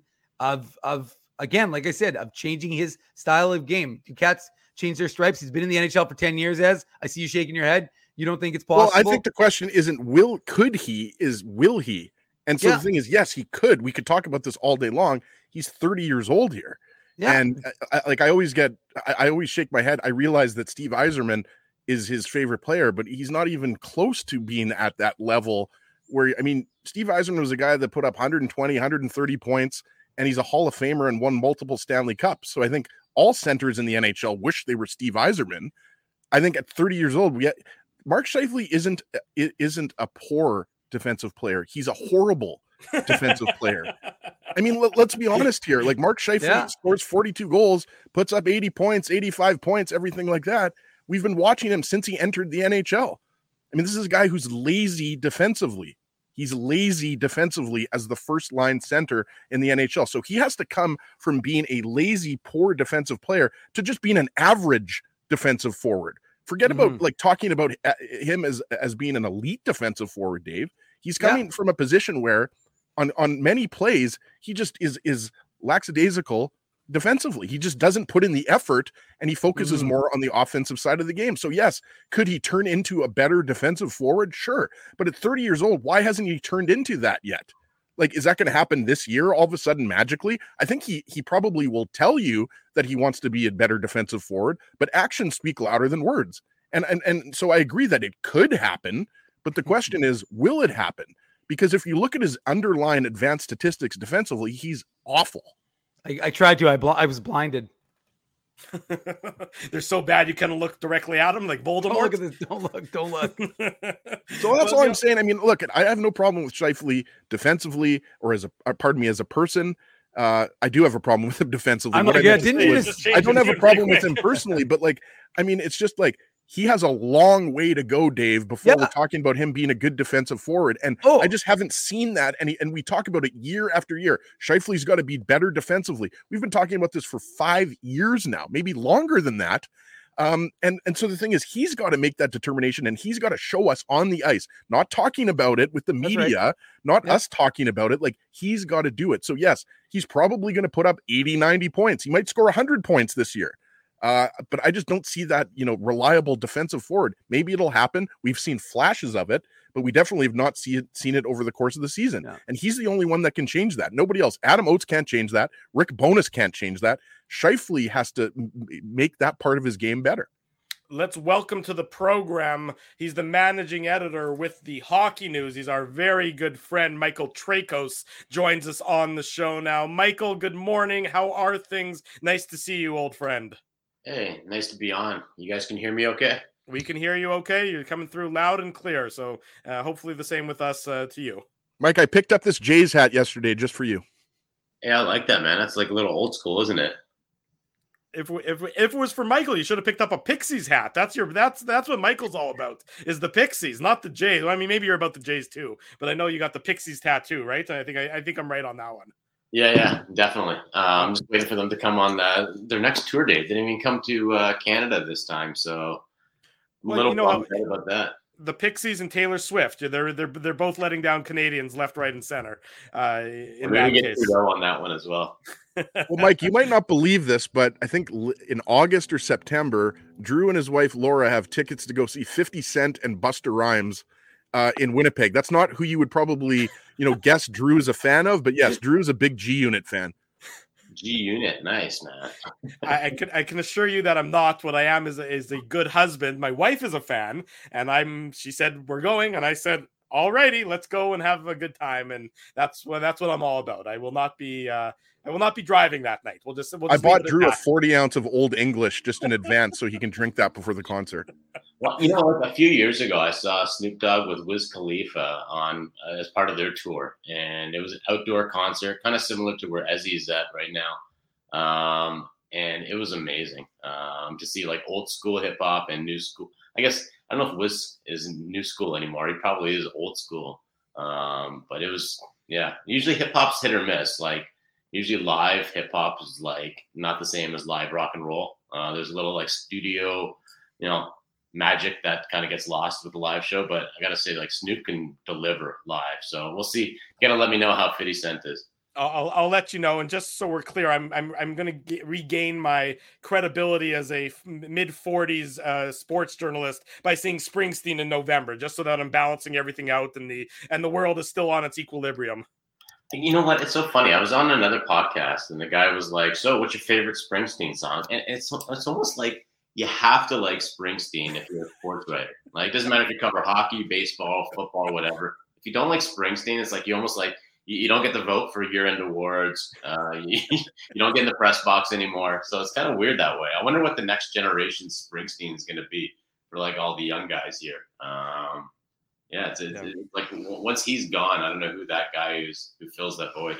Well, hopefully we're all gone at that point in time too, because we'll be old, we'll be old geezers, and it's time for the next generation.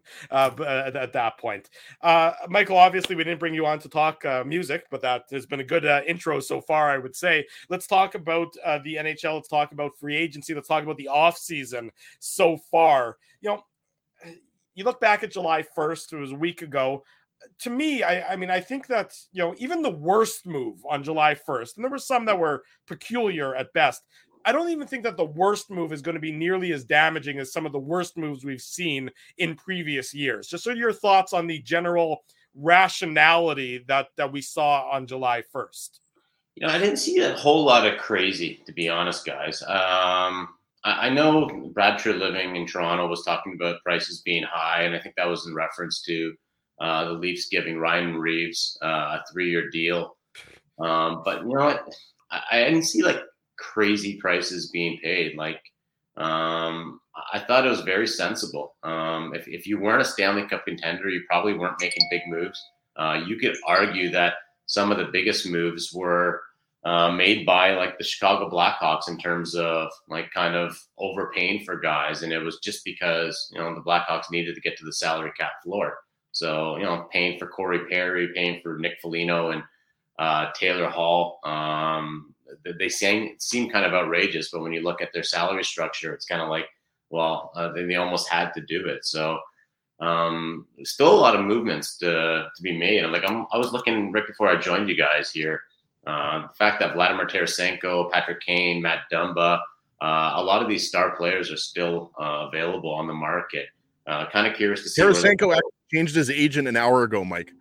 are you being serious? No, I'm just saying he's had three agents in the last three years. So just making a terrible joke. No, he might as well. Um, so I, am almost predicting like a, a, busy end of July, maybe even August, where some of those kind of deals uh, can be made. I know the Leafs typically, when Dubas was the GM, uh, he liked to do a lot of his bargain kind of basement hunting uh, at the end of the summer uh, and getting guys on you know minimum contracts. Um, so we'll, we'll see what happens, but yeah, it's not like I'm I'm looking at the landscape right now saying, "Oh wow, uh, this team really shot out of the cannon because they got X, Y, and Z." Uh, I'm still waiting for the other shoe to drop, especially with Winnipeg. Like uh, I heard you guys talking about Scheifele just as I was joining you guys. Um, I, I, still I don't know if he's going to be in play, obviously, but with the the contract expiring at the end of this year, um, he's a guy obviously that's going to get a lot of uh, eyeballs on him as the season progresses, and then obviously Connor Hellebuyck. Uh, I'm still waiting to see if he ends up as a New Jersey Devil or where he goes. And same thing with John Gibson. So the goalie market is still very much uh, in flex in my mind. Yeah, and and uh, you know I agree with you in terms of free agency. I think you've seen less crazy contracts. Like in terms of you know, I'll, I'll ask a question that's not Leafs related, but I I told Drew and Dave like, or at least I texted Dave like, I actually like the moves the Leafs made. Like John Klingberg, one year, no problem with that. Max Domi, he's a guy that can play in your bottom six. And obviously, Tyler Bertuzzi, to me, is the type of player that any team would want. This is a guy that produced big time for some bad wings teams. I don't think you there, any of those contracts are bad contracts. I think you know Leafs fans might want an upgrade on defense and in, in goal. But I wanted to ask you about Erik Karlsson because you know reports are that the Pittsburgh Penguins uh, would like to land Erik Karlsson. Obviously, Kyle Dubas is you know putting his stamp on the team, and there might have to be some some co- contract eaten there because he makes a, a, lot of money. But I guess what do you see happening with with Erik Karlsson, and how could that impact a guy like Matt Dumba? Because Matt Dumba seems like a guy who's just you know waiting to sign for with a team. But I I feel like there could be a connection there. Maybe the the Sharks move Karlsson and then maybe sign Matt Dumba. I'm just speculating here. Yeah, the different defensemen, but I, I hear what you're saying. Um, you can either choose one or the other. Um, Pittsburgh's a weird one for Erik Karlsson. You figure that team's aging out. Uh, why would they need another kind of quote unquote older defenseman to go along with, you know, a 35 year old Crosby, 36 year old uh, Malkin, and uh, uh, Chris Letang, who unfortunately uh, hasn't been able to stay really healthy over the years uh, because of his uh, heart issues. Um, so uh, yeah, it, it, would be it would almost be like they get you know Erik Karlsson just to make that final push to get one more championship. I don't know if that's the right move for Pittsburgh, and if that's the move that Kyle Dubas makes, I almost feel like he'd be getting kind of pushed into a corner into making it. Um, I don't know who would be in the market for a Karlsson. Like I keep thinking like uh, a return to Ottawa makes so much sense just from an emotional level. I don't know if it makes sense from an actual team perspective. That being said, like, you know, if you've got a lot of those young defensemen on the team, uh, who better than to kind of learn from than Erik Karlsson, who, you know, really was the last guy there um, who took him to like conference final. Uh, I think they're one game, one goal away from going to the Stanley Cup final and then basically the wheels fell off in that franchise. But um, yeah, he's an interesting target. Uh, going back to the Leafs, um, I, I, know there was some speculation that maybe Toronto was interested in Karlsson. Obviously, I think Klingberg is a much better option that way, just because you know it's a shorter term. Um, he basically does what Karlsson does, um, but he doesn't come with that huge salary. Um, so yeah, uh, I, I, really like what the Leafs were able to do this summer. I think day one, uh, Treliving was just getting skewered because um, he didn't do anything, and uh, it looked like Ryan Reaves was going to be his big uh, move. But getting Domi and getting Bertuzzi, um, you know, you get more grit. Um, like we said with Klingberg, I think you address some of the issues on the back end. Uh, funny enough, like you have Morgan Rielly on the back end, but one of the issues with Toronto was they can never score from the back end. Uh, they don't have that guy with the big shot. They really haven't had him since Bryan McCabe. So uh, to have a Klingberg back there, I don't know if he's going to play uh, first unit power play, but it's just going to provide a little bit boost, uh, more boost offensively. And um, I, I, I, still think in Toronto though, um, everyone's still waiting for you know see what Auston Matthews is going to sign for. They can get him uh, signed up before the summer ends, and as well uh, William Nylander. So until those two guys are signed, I think I still think a lot of Leaf fans are kind of waiting um, holding out before they're saying, okay, Brad Treliving did a good job this year. You know, Michael, you talk about you know being skewered for some of the moves, and one of those moves is Winnipeg's own Ryan Reaves and and signing the the, the deal with the, the Leafs. But you know, it's interesting because while some folks you know pilloried it, uh, Marc Methot, former NHLer, he obviously was in favor. He said it would help that Toronto uh, team. So, what is your assessment as to what Ryan Reaves can do both on and off the ice for this uh, Leafs team? I, I think off the ice, Dave, is where Ryan Reaves is actually going to make a bigger impact than on the ice. Um, I've been around this team, and I'm not going to say the the team in the dressing room is as bad as it was back in the day when you know you, you had very much cliques with like Darcy Tucker and Domi and uh, Travis Green, and some guys weren't literally talking to other guys, or back in the Phil Kessel days where um, you know you had Kessel, Phaneuf, you had Lupul, you had uh, accusations of uh, you know off the ice uh, uh, stuff going on. Malfeasance is the word you're looking for. I think. I'm like looking for like another way of saying sexual stuff. Just say malfeasance, and we'll be able and we'll be able to read between the lines. Yeah, yeah Mike, we don't want to get Drew too excited either. Not as bad as that. Um, that being said, you know this is a team. Once they lost Jason Spezza, uh, I think they lost a lot of leadership in that dressing room. Um, I think they were really hoping that a guy like Ryan O'Reilly was going to stick around because he had a lot of sway in the room. Um, so, you know, I think Ryan Reaves, Ryan Reaves is going to be huge in terms of off the ice. Like he's immensely popular. I don't know how much you guys uh, know about Reaves, but in Pittsburgh, he was a glue guy. Uh, in Vegas, he was a glue guy. And then you throw in the fact that this guy is arguably still the toughest guy in the NHL, someone that no one really wants to mess with.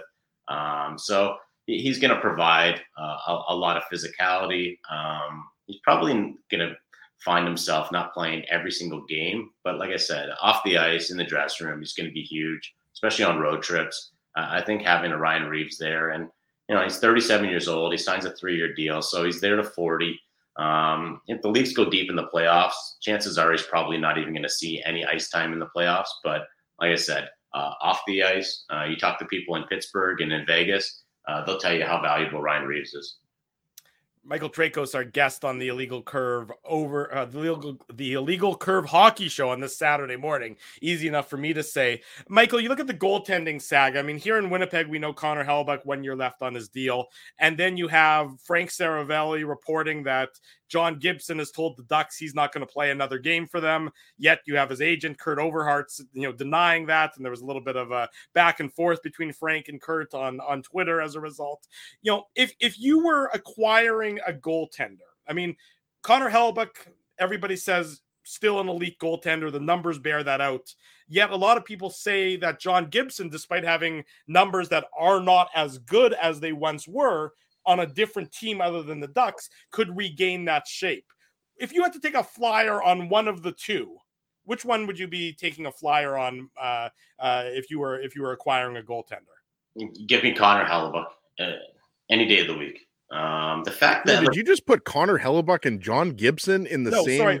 I'm just talking about in terms of Gibson. Gibson's been the... awful the last few years. I know, but there's a lot of people. Here, here's the thing, Drew, and as you like, I, I liked Gibson. Uh, I still think he can be. Maybe he can be an elite goalie on a good team. He just hasn't shown it.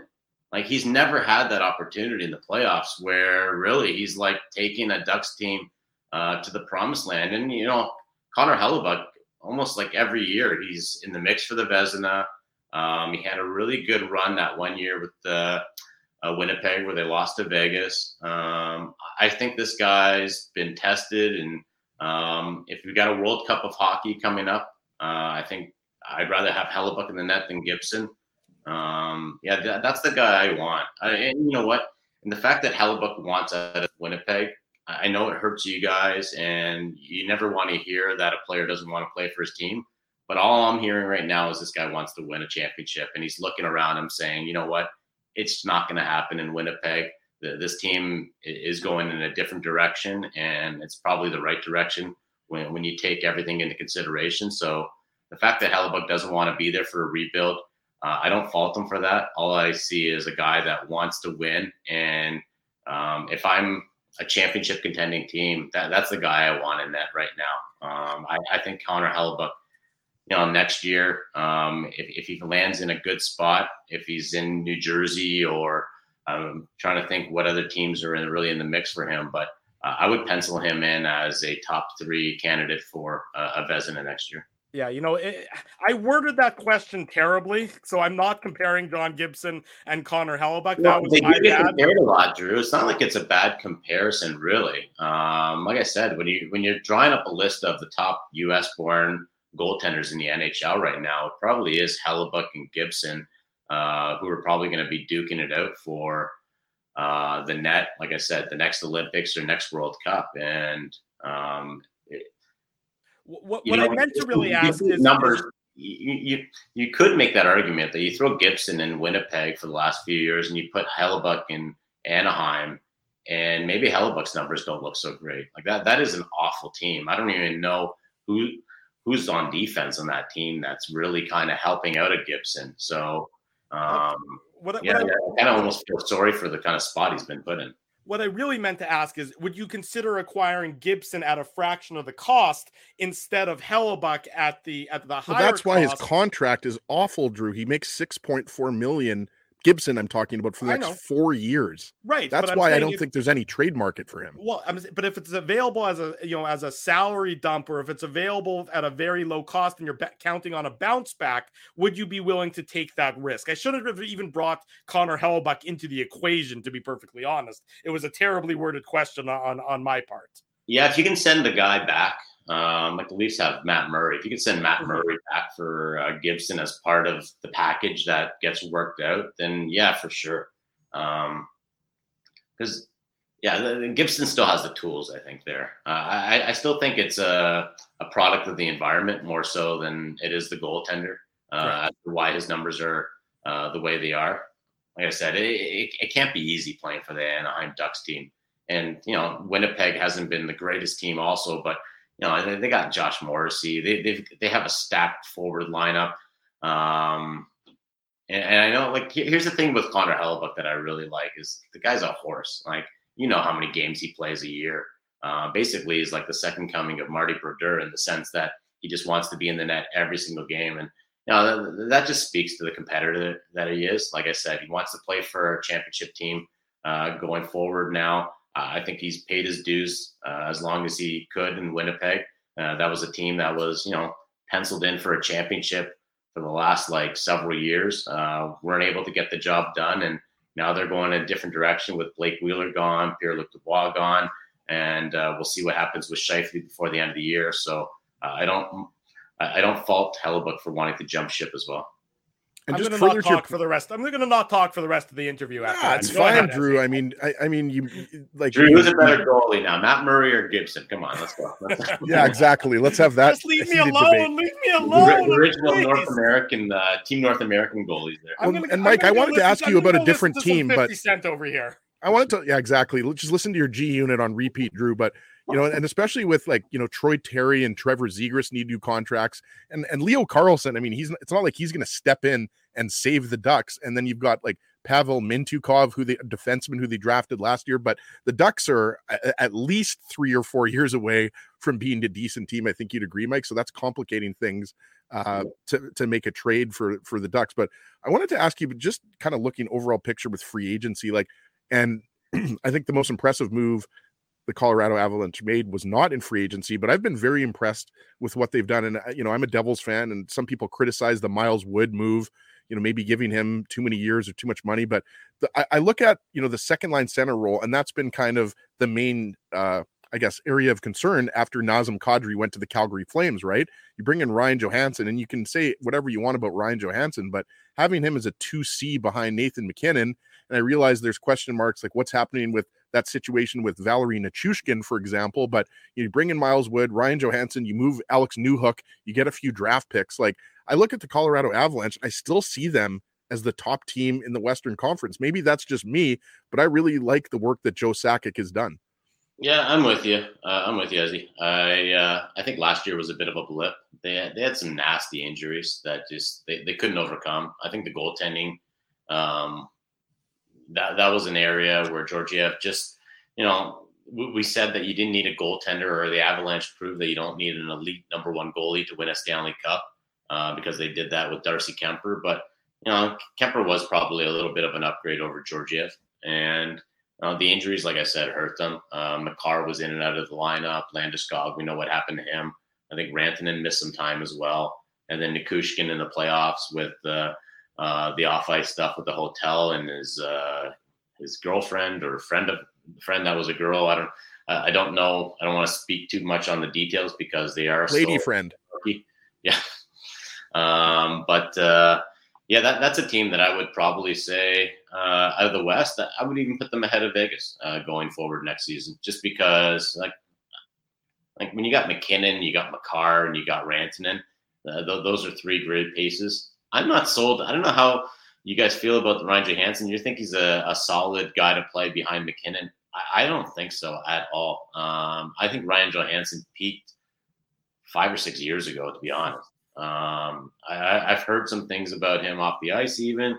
I, I just I don't see him as a guy that's going to play a significant role there. I could be wrong, but uh, I'm not sold at all on Ryan Johansen. So that, that's fair. It's fair enough, Mike, because I mean, you're right. Let, let's be honest. I mean, considering what he, what was he drafted sixth overall, if I if I'm not mistaken, I'd have to check fourth overall back in in 2010. I, I don't know if he's ever lived up to being a top five pick. And you're and you're right. There have been questions about his dedication, work ethic, stuff off the ice, but I just think that's an upgrade.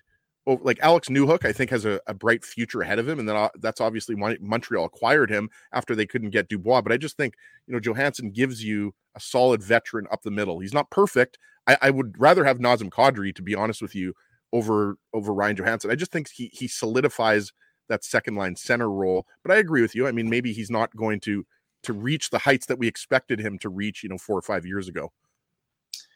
No, um, and, and, with Kadri, at least if he's not producing points, he can be a real pain in the butt to play against. Uh, Johansen, I don't think brings that same sort of snarl. We saw it a bit when you know, Nashville went all the way to the final. Him and Kesler were battling it out uh, in that series uh, against Anaheim. But man, that, that's a long time ago, guys. Um, and really, since then, Ryan Johansen has just been basically a, a number three center uh, with the kind of production that he's been putting up. Like he doesn't score goals. He's a bit more of a playmaker in that regard.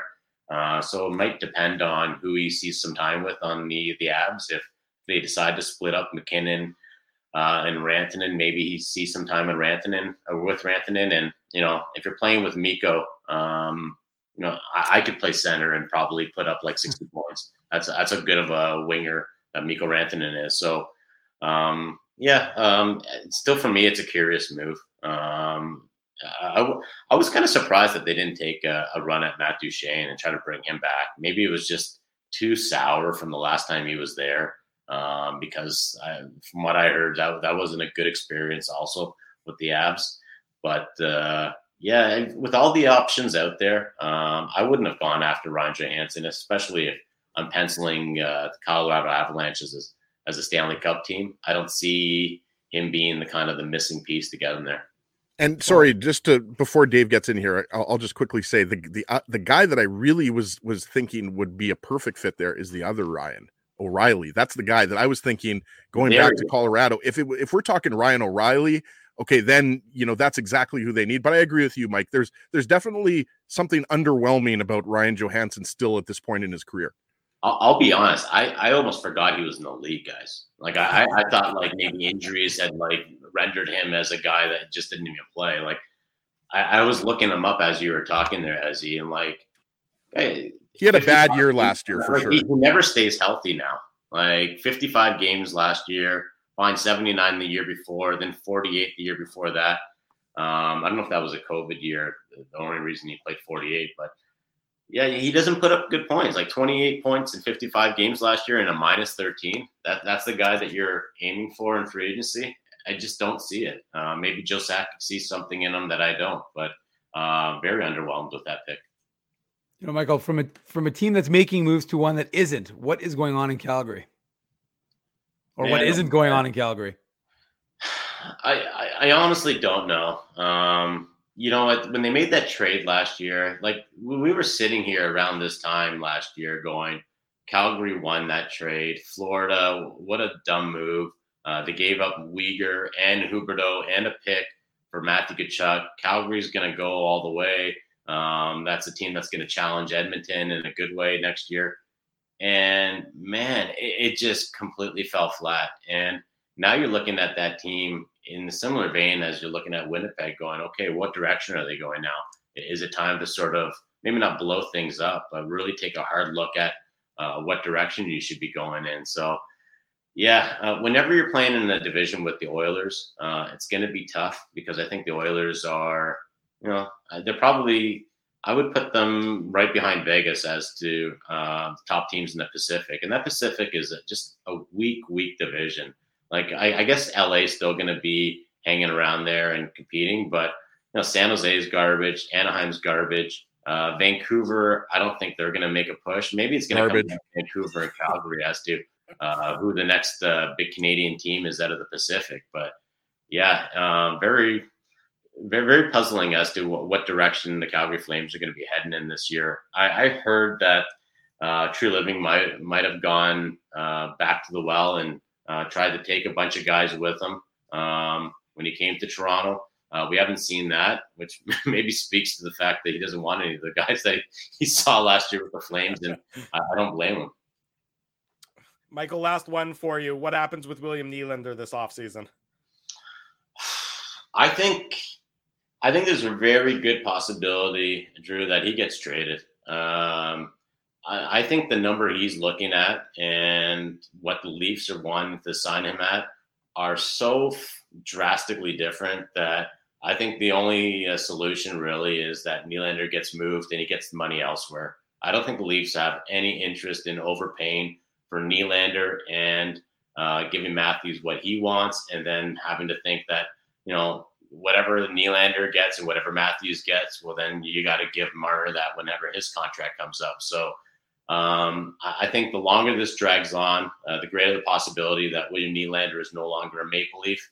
Uh, as to where he ends up, stay tuned because it, it could literally be anywhere based on where the money is going to be. So, um, yeah, that, that, that's going to be a real difficult one. I, I think with the Leafs, still, uh, what they need is uh, a defenseman more than they need another uh, scoring winger, especially a streaky scoring winger and Nylander. And um, yeah, uh, the more I think about it, uh, the more I can see him getting moved and a defenseman coming in. Between my shitty John Gibson question and the fact that Ginsburg just took a bite of a sandwich in the middle of an interview, let it not be said that this is the most professional operation you've ever appeared on. Michael Traikos, managing editor for the Hockey News. Good to see you, buddy. I'm hungry, Drew. We're talking about hockey for two hours here. I got to have a, a bite of my breakfast sandwich. That's terrific, Ezzy. We're all very proud of you, Michael. Thank you. Our apologies again for having to put up with us for uh, as you've done so many times over the years. Hey, thanks for having me, guys. And uh, it looks like it's beautiful weather up there. You're in Winnipeg, right, Ezzy? Like you didn't. Uh, No, I'm actually um I'm about an hour and a half northeast. Uh and I'm in Lac du Bonnet. It's my wife's family's cottage out here. So like the eastern, not not too far actually from the Ontario border. out here in the Canadian Shield. Dave knows how beautiful it out uh, it is out here in Nopiming Provincial Park, but uh, I think it's beautiful in Winnipeg as well. Drew wouldn't know because he's in his basement bunker, Mhm. um, but I believe the weather is nice uh, across most of southern Manitoba. Awesome. Well, enjoy the summer, guys. uh, like I said, there's a lot of free agency moves to be made, so I don't think you're going to be taking too much vacation. Probably not. Michael, be well. We'll do it again real soon, buddy. Thanks for joining us this morning. Thanks, guys. There Thanks, he goes, Mike. Michael Traikos joining us. Let's go to break for one final time. This is the Illegal Curve Hockey Show.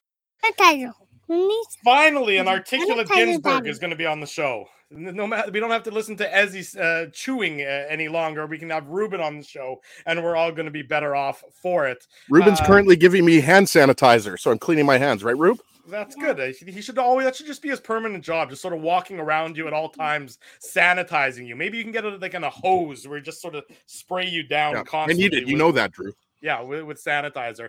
Uh, I do enjoy as I was I was I was sort of laughing about it during the interview with Michael uh, that you know the the way the shadows were hitting Ginsburg, the only part of him that we could see was his mouth. Everything else was in shadow. He sort of looked like one of those uh, like if you're watching Dateline or 2020 and they're blurring the face out of somebody except for their mouth.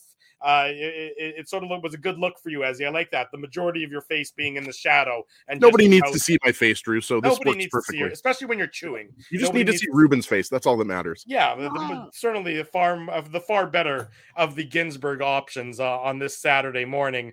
Uh, Dave M's going to have the latest from development camp all throughout the day on legalcurve.com, also on our YouTube channel. So you can look forward to that. Uh, Dave doing a great job covering development camp in its entirety. Uh, and then, of course, after today, we're still going strong. We go strong all through the end of July. Uh, but the Jets, I think we're going to uh, quiet down a little bit. But you never know. Will there be a late July surprise when it comes to Scheifele or Hellebuyck or the logjam on the back end? If there is, Dave M will have it covered for illegalcurve.com. Isn't that right, Mr. Minuk? You're just giving me a thumbs up. You're not even going to come on the mic. Just giving a solid thumbs up at this point in time. Fair enough. I can accept that. Uh, Ezzy is uh, is doing a great job down at Lac du Bonnet as well. So if you're out there and you're looking to hit him up, he said that he's got an open bar available, so you can be sure to Meet me at Trappers. Let's go get some ice cream at Trappers on Highway 315. There you go. As he's as he's buying everybody. Uh, so good luck with all that. Want to say a big thank you to all of our sponsors who make this show, to make the post game show during the season, who make the website a possibility. We mentioned rumors and Linden Market Dental Center and Zappia Group Realty. You can't forget about Betway, Tough Duck, Boston Pizza, Seagram's, Rolly's Transfer, Grid Park, and the Keg. If you happen to be enjoying an alcoholic beverage or two on this fine weekend, please do so responsibly. We need you back here next Saturday, healthy and fit and ready to join us as we do each and every Saturday with the Illegal Curve Hockey Show. If you haven't already done so, smash the like button, subscribe to the YouTube channel, subscribe to the podcast, leave us feedback here, there, everywhere. We want to know what you think of this fine programming. Please forget my lousy question and Ginsburg's propensity to eat a sandwich on air and think about all the good things that we at Illegal Curve do for you. Drew, before we wrap up, who are you most excited to see at Folkfest? I have absolutely no idea who any of the performers are. All I know is that it's a lovely way to spend a Saturday. So that's uh, my wife and I are going to take the kids out to Folk Fest. You know, I, I'm not a big music guy in general, despite the conversations on today's show. But Vance I, Joy is the headliner, I believe. I don't know that we're going to be there late enough tonight to, to see the uh, to see the uh, main stage performances. But all I know is that when you go to the Folk Fest, even if you've never heard of the performer, they're all fantastically talented musicians. So I'm looking forward to just spending a nice day listening to some good music and sort of uh, introducing my kids uh, to the Folk Fest experience. Uh, because I think it's just a great, uh, great thing that happens here in the summer each and every year. But if you're in the city and you're looking for something to do today, Rumors Restaurant and Comedy Club has two shows tonight, 7:15 p.m. and 9:45. So be sure to check that out. Want to say a big thank you to everyone who joined us. Also, Murat Ates and Michael Traikos, in case you missed any of the show. The immediate replay is on our YouTube channel. And of course, the podcast will be available just as soon as Dave M does his fine work in getting that posted. We'll be back next Saturday, 9 a.m., for another edition of the Illegal Curve Hockey Show. Of course, if news breaks throughout the course of the week, illegalcurve.com. And also, sorry, our- sorry, uh, Ruben. I'm going to help you put on the sunscreen. Okay, you're putting on too much. I'm watching Ru- watching Ruben on the deck here, putting on sunscreen, and he has put way more sunscreen than he should. Like you should see his legs. Like there's five times as as much. So I think we better wrap up here because I got to help Rube out with his uh, sunscreen application because he's basically used half the bottle here. Why don't you go take care of that? I was wrapping up until you interrupted me with the breaking sunscreen related news, but uh, I appreciate it nonetheless because I can imagine that there's a lot of sunscreen. Too much. That's too much. Give Mummy some of that, or give Ariella some. Alrighty, I think on that note, Dave, do you have anything else to add, or we're ready? Dave's like, yeah, let's just get done with this this this damn show. Be well, everyone. Be safe. Enjoy your weekend. If it's Saturday, it's the Illegal Curve Hockey Show. Thanks for listening to this broadcast from Illegal Curve Hockey.